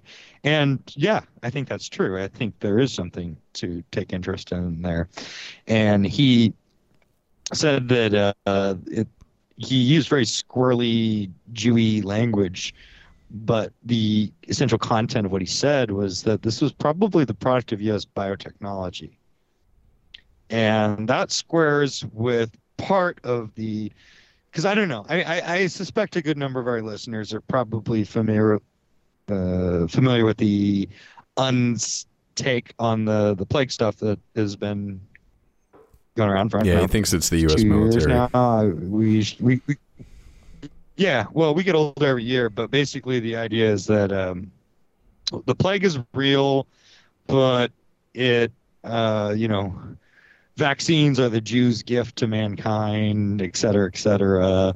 Like, I, I, I'll just tell you what I think Unz is doing. I think he's somebody who's like, I think he, he puts on a very, like, his whole thing is that he's like a kind of aggressively curious Jew who like, doesn't really care about like social disapproval or whatever, but he has this, you know, really unmitigated respect for institutional. Like he's a big uh, what's who's that geneticist that got fired from the New York Times, uh, or at least I don't know. He's a geneticist. He was a journalist who wrote about uh, genetic uh, findings, and it was one of those. Uh, people know who I'm talking about. I think Nicholas. Uh, uh, okay, it's escaping me. But anyways, like Unz has always been very focused on like what system figures are saying, but he comes up at it a little bit differently than we would come at it because um, we are hostile to the system, and um, he is uh, uh, somebody who was probably would have preferred to have been let in a bit more than he has been. Is sort of my assessment. But Yeah, he he, a ran for heterodox uh, office in California, right? Ron California, uh, yeah, California with the with the heckin with the the the heckin dollarinos, yeah. Mhm. Um, what was this like the English English first? yeah. Anyways, uh, he is able to get a lot culture. of attention by taking a heterodox. No, well, basically, uh, actually, you know, I mean, I don't know if him and Michael Savage would get along or not, but neither here nor there. Probably not. To finish my point, I don't think Michael he- Savage gets along with anybody. yeah, probably not. I, I don't know if Michael Savage yeah, really gets along with anybody. Yeah. except, except like it's like French poodles. Last time I listened to that guy, yeah, he would just talk Like- about his dog, and then uh, you know, like the sort of captive Yeah. animal that has to pay attention to him, and then he he was referring Yeah, to his, uh, the- obliquely to the apartment that he has now in, in San Francisco. But he's he's apparently of- married, bottle of Russian but he's living in an apartment. freezer. So fill in the blank. Yeah, or the the the Italian food that he ate at uh, that restaurant in uh, uh, North North uh, Beach. North Shore. Yeah, or the the chocolate Italian that restaurant, up on North his way Beach, to yeah. work. That- That's the one that, that uh, that's the one that the Big Shot uh, Fed people used to go to. By the way, like uh, like uh, Alan Greenspan, I think it was, used to eat there. He was in Oh, San Francisco. Yeah. Anyways, uh, my point. I still keep getting interrupted when I make it. My own fault, but the he, Unz gets a lot of attention by doing the heterodox thing with respect to certain elements of the narrative, but then also takes a very orthodox position with respect to uh, big pharma, the vaccine, and also takes at face value the six million COVID dead uh, death toll that you see in the mainstream publications. I don't want to like go deep into analyzing Unz or what he's exactly up to. I, it doesn't really matter. Like I don't really care. But what is interesting is that this uh, Jewish operative Jeffrey Sachs uh, is laying the groundwork for basically the UN's position uh, in the system. That this committee, like he's he's saying, you know, maybe yeah, it was uh, America that did this. I mean, yeah, it could have come out of labs in China, but it was looks like American biotechnology. And what's interesting about that is that Jeffrey Sachs is not obviously a geneticist, virologist, uh, biologist. I mean, he's an econ. He's a Jewish economist who cut his teeth doing basically shock doctrine reforms in the former Eastern Bloc around the collapse of the Iron Curtain, that's right. Shock therapy. uh, notably in Poland. Yeah, in Russia too. um, notably in Poland. Well, they, they failed in Russia. Um, obviously, they failed in Russia, but those were the policies that they were attempting to implement in you know 93, 94 to bring Russia into the fold of the international capitalist uh, system. And what's interesting to me is why like why why is this guy who that's what he does like he's wh- why is he laying the groundwork for a potential pivot to uh, culpability being American? I mean, and I should add too one last thing I'll say about the Unzian perspective on the, the plague stuff is that the line that's taken by Unz is that it's a economic warfare is really the basis of it. Um, and I think that there is. I think there's some something to that. I think that's the most plausible thing that he says. I, Yeah. yeah, I agree. And I think there's just, I think there's a lot of confirmation in that hypothesis when you see somebody like Jeffrey Sachs and you consider who he is, what he represents, uh, saying something like this.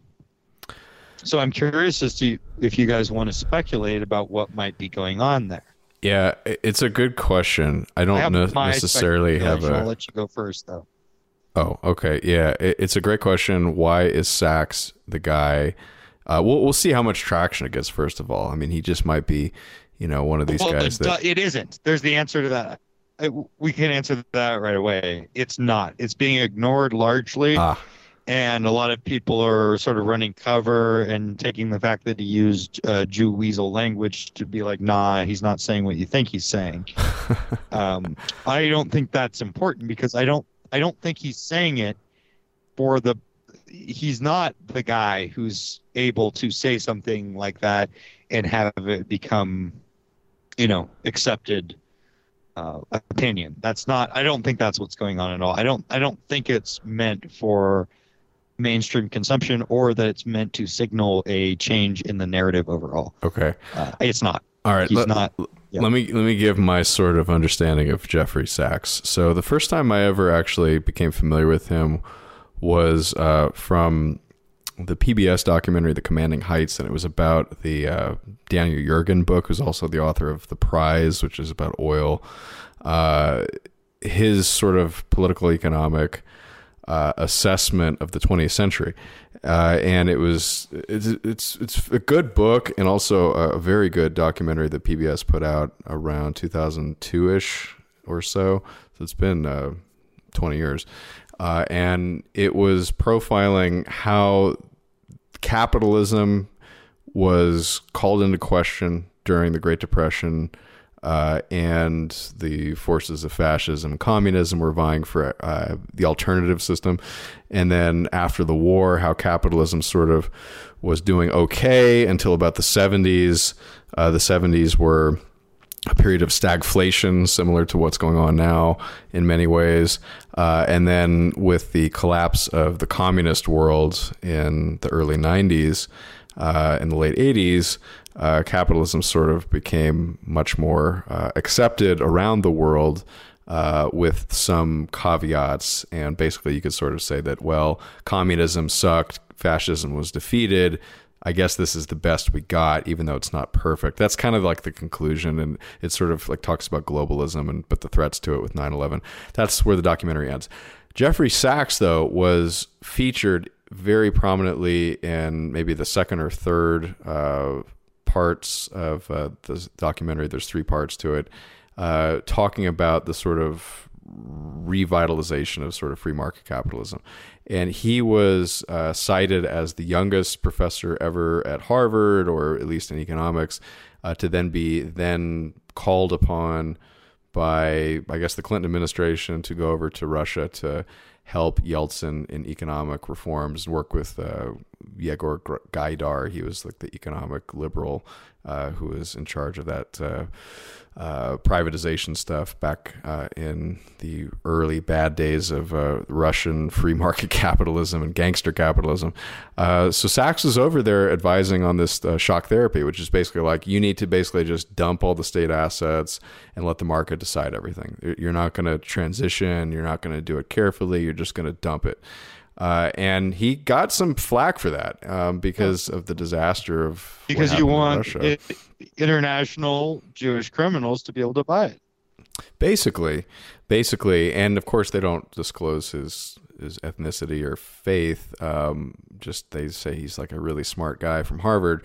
Um, but yeah, I, I do connections believe... to Berezovsky, etc. I'm I'm not sure which what he did have because uh, his name does not come up, for example, in um, uh, Khlebnikov's book uh, "Godfather of the Kremlin." Hmm.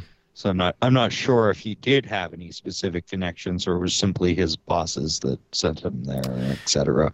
Yeah, uh, he was, I guess, relatively young at the time. I mean, that was 30 years ago. Yeah. So no, he he he was. Um, and the, the next iteration of Jeffrey Sachs was in the 2000s. He made this big big push for African aid.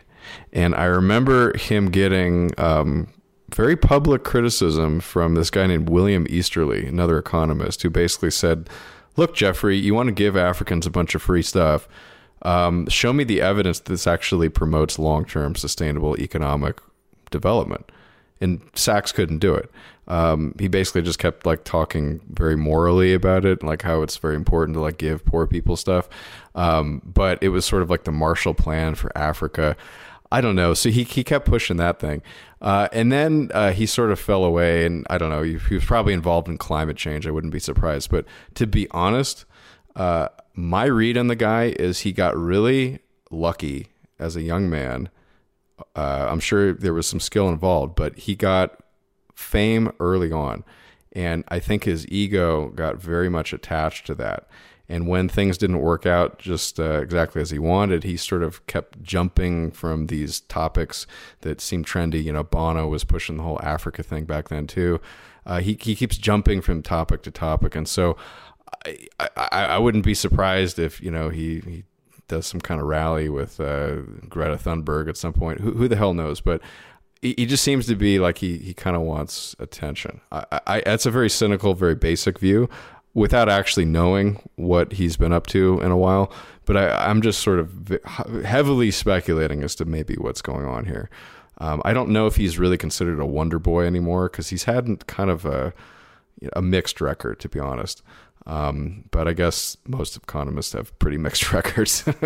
so I guess the, the bench is not that great to begin with. So there's my understanding of Jeffrey well, Sachs. Economists are known for failing upwards, but in the case of Sachs, I do know that in recent, you know, recent events that are taking place in, in Eastern Europe, uh, he is taking a somewhat contrarian perspective maybe somewhat similar to Mearsheimer and his other fellow, like you may say, like level-headed Jews.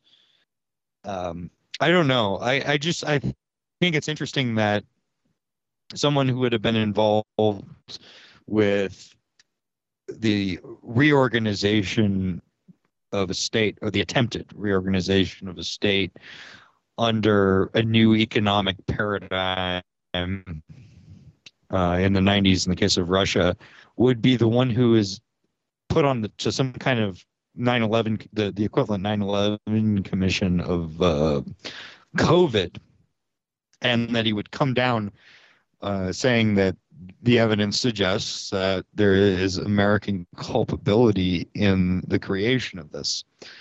My speculation, and it, it, I, I have no, I can only speculate, but but I think that they are we're in a transition we're in a period of transition and i do think they're ready to lay the groundwork for a sort of hard decommissioning of the american zog apparatus. And, and the plague stuff would be a very like if, if they're unable to when they as they're poking the bear with respect to Russia and China, if they come to the if the international money power decides that like this isn't going to work out well, they may justly decommission uh, the United States apparatus as a sort of in case of emergency break glass. And I think that something when they have to be replaced by what the coalition sort of, of the the uh, World Economic Forum and, and power yeah, okay. No, a new year, a new Eurasian power block that is like cooperative with the with the Zionist power. Uh, it's not Plan A because like they haven't had over a hundred years of seeding their people into the key institutions of those of the Russian and Chinese and Indian state, but. Right I do think that that's something that some of the more long-term oriented ones are considering like whether like do you really need this american thing anymore i mean because what is i mean the main purpose of america is to like go around and like kill people when they don't do what you want but when the, that doesn't work anymore well i don't know what do you what do you really need it for i mean you obviously have a lot of you have a troublesome population you're probably going to need to cull maybe with some new bioweapon or something. I don't know. But yeah, it's I, it's again, specs, it's it's hard to it's hard it's to say. That's that they're open to in the future that maybe they will be willing to say that oh no, like America did this and they start walking back. I don't know. That's I just it's curious because you know, well, if that, if that were the case, why, why wouldn't they just say America like did 9/11 uh, then? Because that that would piss piss you know plenty of people. Well, off. that too, well, no, because the only people who care about that are Americans. The plague is something that people care about worldwide. Well, you're no one right. gives a shit about 9/11. You're right. It's but the Middle East cares about America with regard to 9/11, what happened afterwards. But you're right; it's not as broad. You know who else denounced? Do you, do you know who else denounced uh, revisionist theories of 9/11? Uh, Richard Spencer. I don't know. Ayman al-Zawahiri. That's funny. He denounced. He denounced Ir- Iranian uh, media for promoting um, revisionist accounts of 9/11 because, you know, it was the, it was the glory of of Al Qaeda. Yeah, that makes sense in a twisted way. again, again, dude, like I, I'm just like I like I don't know. I'm just saying it's very curious that somebody in his position is involved with investigating the origins of this worldwide plague phenomenon, whatever you want to call it, and that he comes out saying something that is not approved, or at least you know on the surface not approved. You know, nobody wants to hear that or report on that. Nobody wants to talk about. It. Nobody wants to get to the. You know, nobody wants to even talk about the origins of this because no one cares. But in the long term, I could see it as being something where it's like, look, like we were saying all along that is, it was America that did this. America needs to uh, needs to take account of this. I don't just that's that's my speculation. If you have other theories, I'm happy to hear them. But Hans, I, I, I, I, I don't know if you had can't any of other reason any thoughts on this, um, and if we have time to talk about economic stuff, if you wanted. I don't have as many thoughts on on this, although I, I, I found what Nick had to say very interesting. Um, I I do well. I will say that uh, it seems more and more likely that uh, there will be a sort of uh, uh, admittance that there was an American role in the creation and promulgation of COVID. They've already sort of prepped it with a lot of the investigations that have been very public and mainstream into the EcoHealth Alliance, into these, and I've brought this up before. There's this strange collection of characters, you know, Daszak, Baric, um, uh, Christensen, all just these Western, you know, mostly American, some British scientists who were involved with the lab, were very clearly involved with the research. Uh, there's paperwork demonstrating that they were involved with this very kind of research. So uh, I think that you know you could see a fall guy or a couple fall guys get pinpointed, and yeah, you know we had some involvement with it, and um, but it's over now, and they're, they're going to have to wrap it up. They're going to have to give people some kind of closure to the whole thing, probably within the next year and it'll just be, you know, well, look, uh, the Chinese um, are chiefly responsible, but there were Americans working at the lab, and we've, you know, we'll turn them over to law enforcement. And this, I can imagine people like that will be fall guys for this operation. I don't know what ex- exactly they, what what it was they were attempting to do. Um, it's very possible that the Chinese uh, made a very uh, strategic or very large strategic mistake in entrusting Americans to go to these labs and work there. They probably thought, in typical Chinese fashion, you know, we're well, we'll just watch what they do and we'll steal it. You know what? Like we'll we'll figure out how they do what they do and we'll make it our knowledge, and then we won't need them anymore but they let these people in and then they use this lab to conduct potentially very dangerous research um, and then unleashed it on everybody. So now the chinese are you know basically sitting there holding the smoking gun. And uh, was it made in a lab? 100% was it made in their lab? Probably very likely. Did they were they intimately involved with it maybe, maybe they were dumb enough to allow American scientists with questionable backgrounds to uh, to work in their labs. So I'm sure that there will be some strange sort of admittance, and then they'll tie the whole thing up in a nice bow, and it'll kind of play into the sort of ongoing um, and very fake anti-China talk.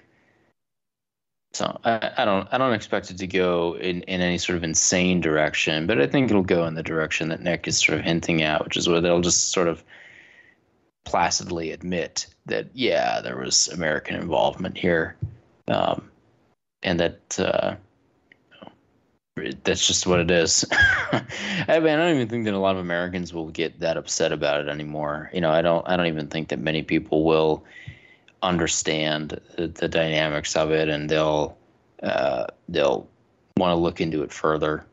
So it's probably sort of a moot point whether or not they end up just admitting uh, their involvement or not.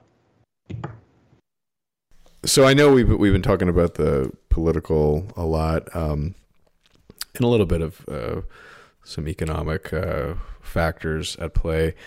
Um, Hans Hans had to uh, get ready for tomorrow, but uh, I was just going to bring up the fact that there's uh, there's a increasing likelihood that we might be heading into a recession um, economically in the United States and around the world, and uh, just what uh, what implications that might have going forward. Um, it's not like recessions haven't been around before. I'm not I'm not terrified, uh, despite what some of the headlines may say that this is going to be worse than 2008. What's the old sad joke? It's like uh, recession is when your neighbor can't pay his bills, and a depression is when you can't pay yours. Is that is that how that goes? Yeah, there's variations in that joke. One is um, a recession is when uh, the reporter is like talking about job losses at the factory and a depression is when he gets laid off. I mean, there, there's a million like versions of it, but basically, yeah, it's like, does it affect you or not?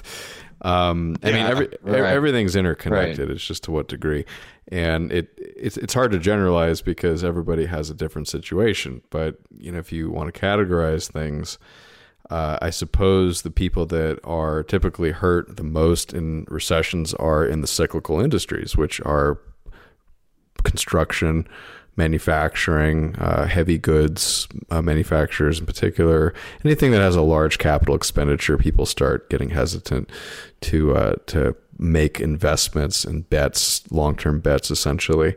Uh, also. Um, I guess on the opposite side, you have uh, you have more stable things like consumer staples. You know, food is not going to you know be cut well, from the budget for obvious some reasons. Good news, Adam. I mean, mm-hmm. uh, you know, doing a racist podcast is basically recession proof because it doesn't pay anything anyway. Uh, it, it's uh, recession proof in the United States because this country seems to continue to get worse. Um, if things actually turned around, we might be out of a out of a gig on this one. But I don't forecast that anytime soon. Um, um, and I don't think correlation is causation, by the way. But maybe if we gave it up, uh, the country would magically fix itself. What do you think?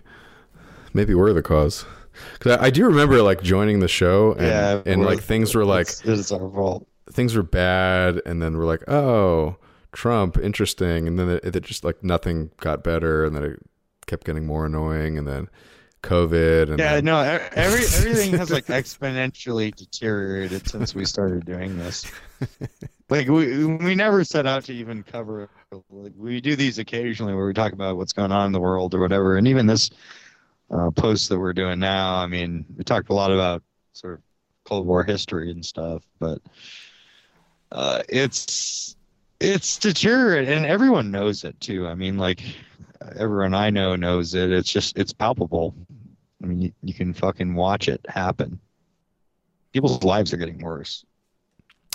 Yeah um and and not not to like be just like the perm, perma bears in the uh, the sort of Wall Street analogy sense that everything has to be bad. It's just we're I think we're we're calling it like we see it. Um, there is a school of thought, and I, I'm actually not against it, that is one that says in order to uh, bring about good times, there is a need for a sense of optimism to give people hope and give people the motivation to to try.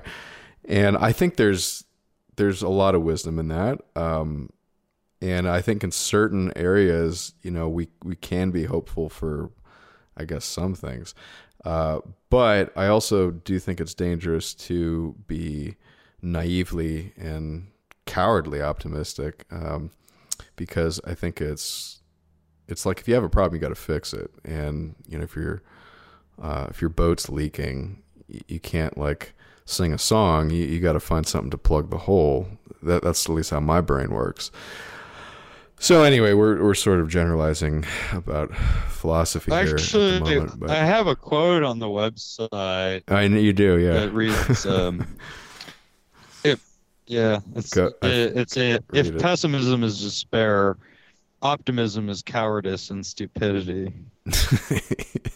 uh, unfortunately, it's it's often the case. Um, but the way it's framed, Yeah, well, is, what that means is that yeah. it doesn't matter. It doesn't matter how you want to interpret the facts around you. Mhm. The facts around you are the facts around you. correct. You know, and you can put these, you know, subjective feelings on them, and you can say that you know one is uh, you're despairing, and the other is you're being naive. It, it doesn't matter.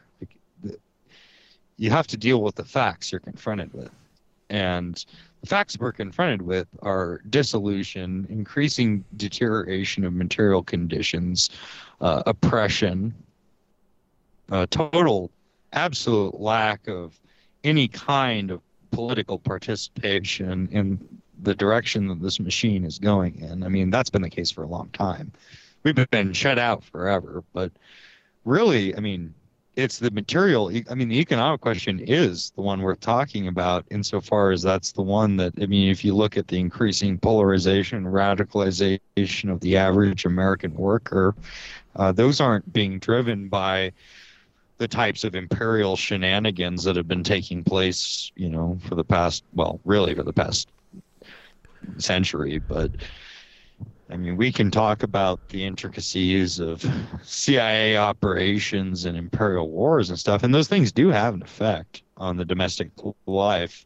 But what people are noticing are, I mean, have, the culture war gets boosted a lot. People are upset about uh, the homosexuals and the, the perverting of children and all these kinds of things. They're upset about crime, and you know, you can harp on these beats, and that's fine because you know people are responding to that and people are getting angry and there is increasing polarization. But the thing that affects everyone regardless of your perspective even even if you have one foot in the system is the deteriorating economic situation.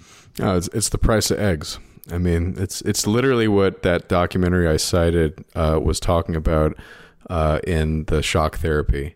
It's like you know, watch the price of eggs, and if the price of eggs go down, we know that shock therapy is working in Russia. And the price of eggs apparently did go down. Well, the price of eggs at my local supermarket have been going up, so I guess we're uh, we're doing it wrong. I, I don't know, but uh, I think yeah as, you ever see you ever see clerks no, no, I'm familiar though with uh, the general idea. Yeah. Yeah. Well, there's a guy who comes into the to the quick essentially the quickie mart, and when he buys eggs, he like goes through and individually ex- inspects each egg in the cart. Great. Did they all pass? Well, if they don't, I mean, you can assemble your perfect carton, I guess, That's true from the other cartons. until you get thrown out. Yeah, exactly. Um, I I was going to make a, a connection though. Um, so, you know, you mentioned the culture war. The the last, well, sort of, if you if you watch the financial press, they're they're basically just going to keep it about the you know GDP stuff and, and banking and all that crap. Uh, but if you if you do listen to them, they they draw comparisons, or at least the short sellers or typically the ones to be slightly hyperbolic, but even the ones that are a little bit less hyperbolic and more even keel, like Ray Dalio from I think Bridgewater is his firm. Um, he says we have the potential to be in a situation where we're facing a financial crisis bigger than 2008.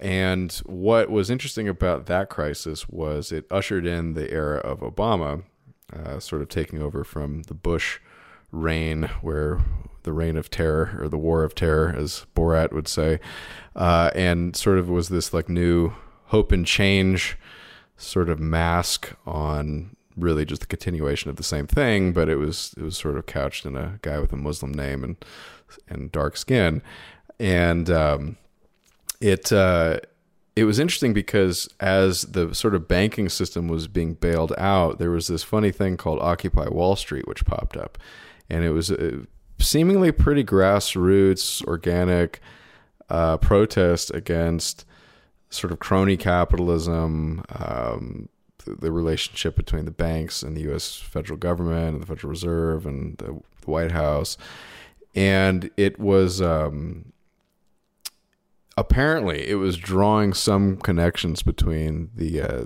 the Jewish question and, and the banking sector, and it was around that time and probably just generally because it was poking holes at the sort of financial capital of the United States, that uh, it was it was quietly and somewhat cleverly uh, broken up, and the narrative was shifted onto identity politics, uh, into the the sort of race stuff, the Michael Browns, Ferguson.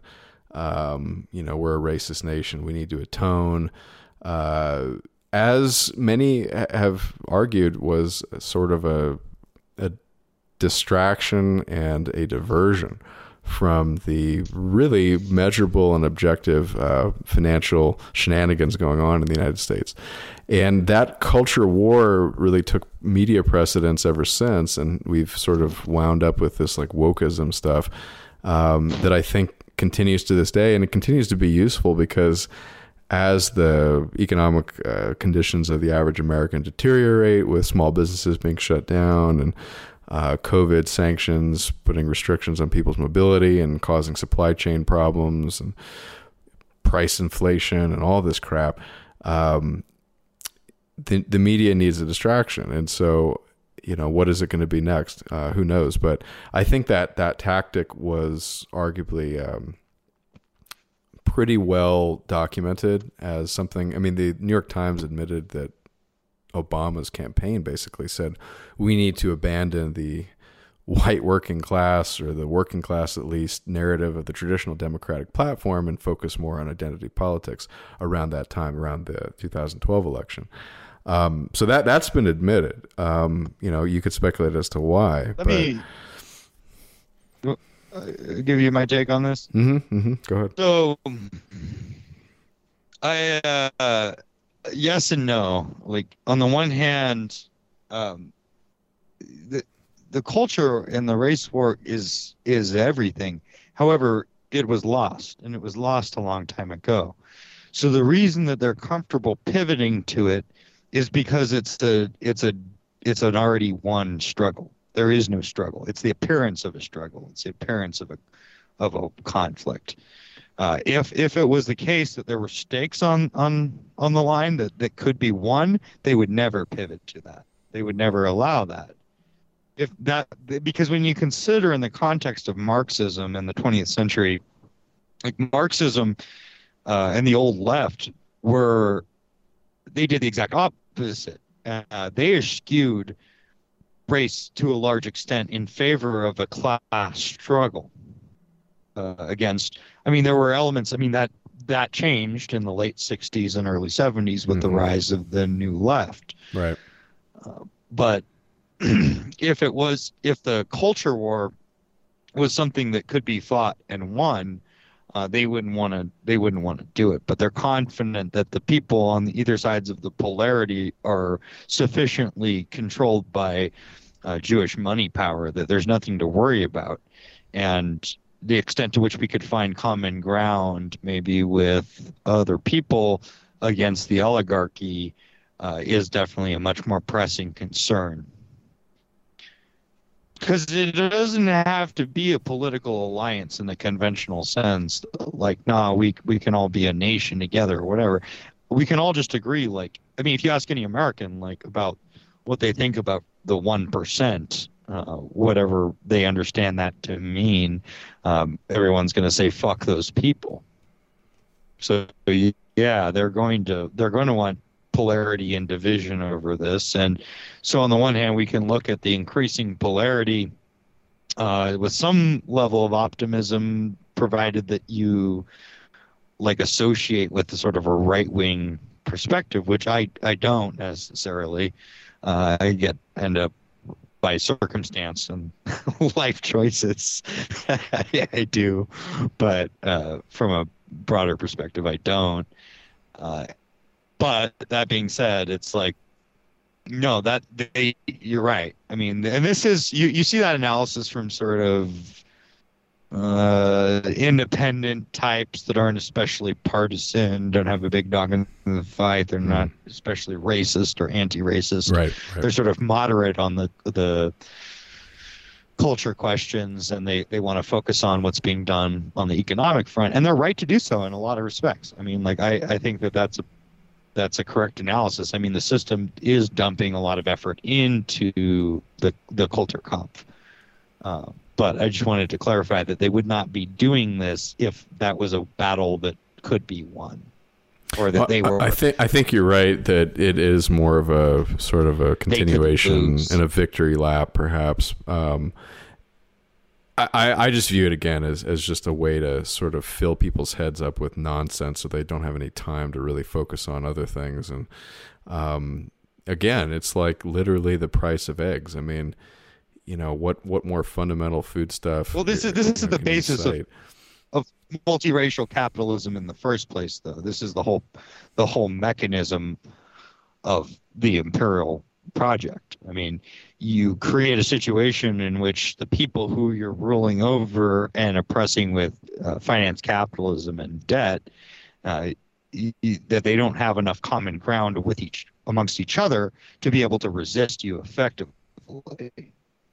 That's the re- that's like all the other reasons for like multiracialism and immigration and stuff Yep. are ancillary to that one thing the I mean, this is the lesson they, they learned from Germany in the 1930s. It's like when you have a strong sense of nation and community and folk, if if if that's what you're we're dealing with, and it's the same problem that they have in places like Iran and North Korea. There's enough sense of of nation and identity that you can't, you know, wedge in there. I mean, th- this is always what they want everywhere. That's that's the the underlying reason for the multiracial project is they want to create rootless consumer debt slaves that aren't capable of doing the only thing that you could possibly do to deal with these fucking people, which is to unify and organize against them. Yeah, I think there's there's a lot of truth to that. Um, yeah, the off-sided, uh, I guess, leak from Amazon where they wanted a multiracial workforce to limit the likelihood of unionization. Yeah, I think that's evidence for that sort of thinking for sure. Well, in unions prior, um, in the early century, prior to like '68, and even before then, um, American unions were not only were they racist, they were actually largely Nordicist. I didn't know that part. I didn't know that. I mean, I, Yeah, I, I no, can certainly mean, see like- the like, racist uh, aspect with like the resistance to coolies, you know, well, Chinese labor and stuff that like they that. were. It, it wasn't that they were ideological. Well, okay. Before I say too much, it's it's uh that there was. I mean, like Italians represented scalp labor to American to the American worker, and it Yeah, wasn't so yeah. much like pure racial animus against the Italian. I mean, when you get to the Southern Italian, you know, I mean, okay, like now we're, we, you know, you know, you know, but. I Well, just, there, you there's know, a just joke. There's a joke Uh, about Italy that um, that that like okay, here's here's Italy's map of Europe, and it shows, you know, land of the snow people, uh, Europe, uh, Italy, and then Africa. And Africa starts at like you know ha- the halfway point of Italy, like going down. and so, yeah, it's not that quite you know Well, re- there- in the old- reality, but I mean, I've made the old the uh, old English joke many Yeah. many times on the program that the niggers began to clay, but we we don't need to rehash all of that. But my my point is just like, you know, the uh, American labor movement was subverted on many many levels, uh, and unfortunately, like even Europeans were used partly to subvert that because capitalists wanted cheap labor. And they were happy to take it from the poorer parts of Europe. Oh yeah, no doubt, no doubt. Yeah, I mean, immigration has had a pattern of uh, diluting the the laborer's share of uh, the income well, I know the stream and power, bargaining joke power. is that every plumber in England is a Pole. Well, it's not even a joke. I mean, it's about right. Um, no, it's not even a joke. It's yeah, it's just accurate. Yeah. Yeah, exactly. Um, so I mean, you know, if we get into a recession, What, what do you see, Adam? What? Go what- ahead. What, what? Yeah. What it was? What is a? What are we dealing with here? What is like? well, okay, it, a lot this, a, a lot of this That kind of thing. is we punch this all the time. I think a lot of this is by design, and and not necessarily, in in my opinion, uh, incorrectly, because we have uh, objectively an inflation problem in this country. We really do. Um, official reports will put it at you know eight percent. Unofficially, it depends on what you buy, obviously, because you know if you don't buy certain things, it, it's not whether the price goes up or down doesn't matter. But uh, but unofficially, shadow stats, etc. You know, the inflation arguably is more, uh, maybe above ten percent, maybe even higher. Um, so what that means to the average person, unless you're in asset asset classes that appreciate along with inflation, or if you're in a business that is able to raise prices to their customers, uh, it, it means that you're getting taxed uh, and your savings are getting basically stolen from you at a rate of 10% a year. And that's, that's a big deal. Uh, obviously, the price of energy and transportation has gone up. Um, and you can attribute that to various things. But, you know, broad based, inflation is everywhere and people can see it in price of food, price of uh, services, clothing, whatever. Uh, so, what the Fed is doing is because they dropped rates during COVID to stimulate the economy and arguably caused some of the inflation, although they'll try to blame it on people staying home from work and labor price inflation, et cetera, uh, or supply chain issues, um, whatever. They, they don't seem to want to accept too much of the responsibility, but regardless, you can't Man, print. man, I've been waiting to see the results of that labor price inflation. still, uh, still waiting for those. Well, I, I have been seeing a lot of uh, we pay 15 dollars and up uh, signs going up all over the, the sort of big box stores and things like that. And I do remember not that long ago that the, I- the- I will say the fight for 15 was like a thing, uh, maybe four or five years ago. But so that that has that has changed. That that that has uh, shown a market increase. Dude. Go go ahead. the I will. I, well, hopefully, I'm not. I don't want to say too much, but the Taco Bell, my nearest Taco Bell, they're offering starting wages at sixteen dollars an hour. Oh my gosh, you could work and, And- do podcasting. With, with, like, ho- hope, hopefully, uh, wow, dude. I know. Yeah, the dream, the dream's arrived. I could, I, yeah, I could. Uh, I guess you would. I'd be able to like eat Taco And- Bell and you can for- take leftovers home. too, right? yeah. Um, Take day old tacos. how long would I survive doing that? I don't know. I mean, it's incredible. I'm not like. And it's just like it constantly, just like they keep putting up new signs for like we're hiring. I haven't been to Taco Bell in years. Um, I do like their um, their sauce packs though. Their, their sauce packets. I like the orange one. Um, this is from years ago. I don't even know if they do that anymore. The, Um, orange, the orange, the orange one is the worst one. well, opinions may vary, but uh, um, I like them. I, I like them nonetheless.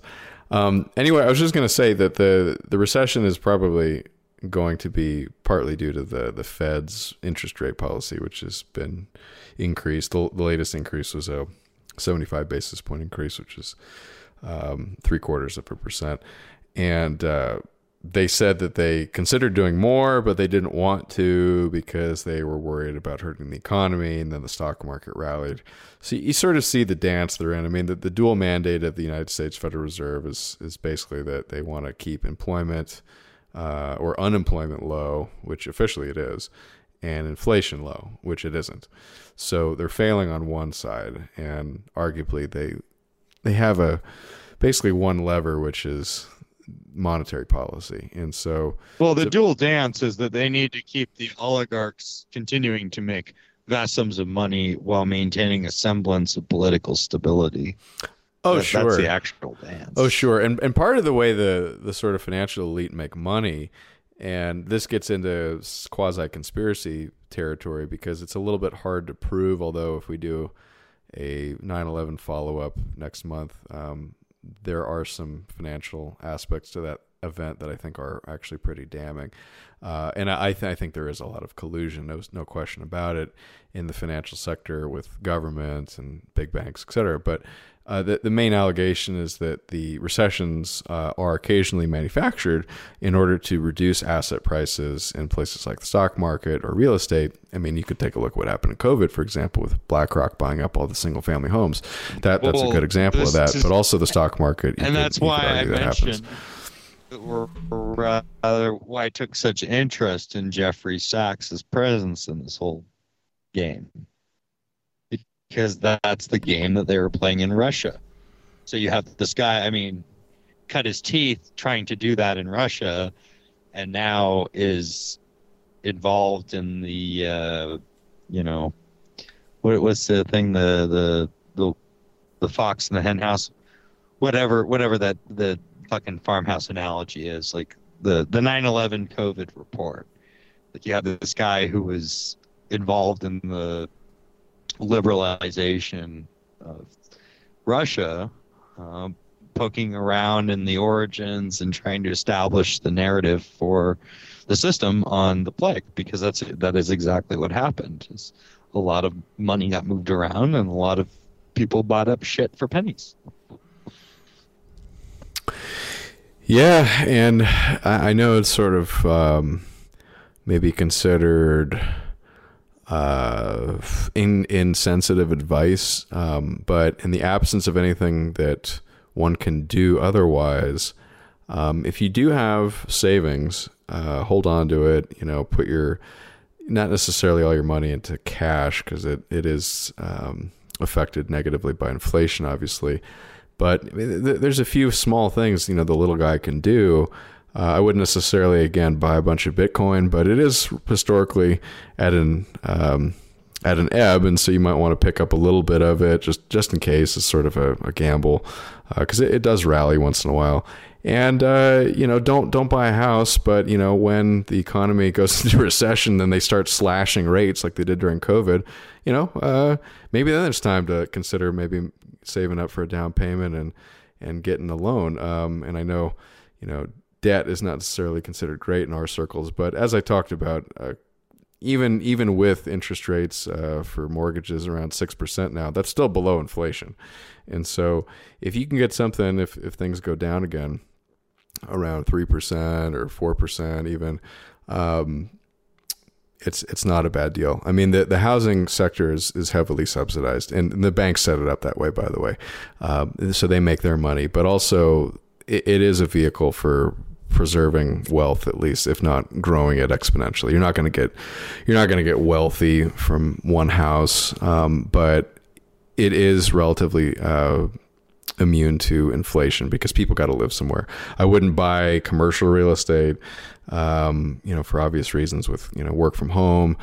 But I think uh, housing is still a reasonably safe place to put your savings if you can. But if you can't, I mean, shit, you know, just invest in your skills, uh, invest in your network, um, invest in your your friends and family and yourself and, and your spirit and and your education and what else can you do? I mean, that's that's all we can do. Um, but uh, these things happen. I well, mean, brass. Invest in brass. Invest in brass. Hey, where, where's where's the uh, the price of that lately?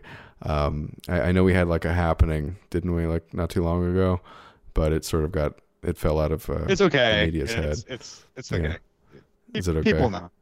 Yeah. People people know. Yeah, well, And Japan didn't have any didn't have any guns, and they still couldn't stop it. So, you made that joke, Is- Nick, right? yeah, that's right. hey, nature finds a way, as uh, Ian Malcolm said, right? Yeah, nature finds a way, man. Yeah, that's right.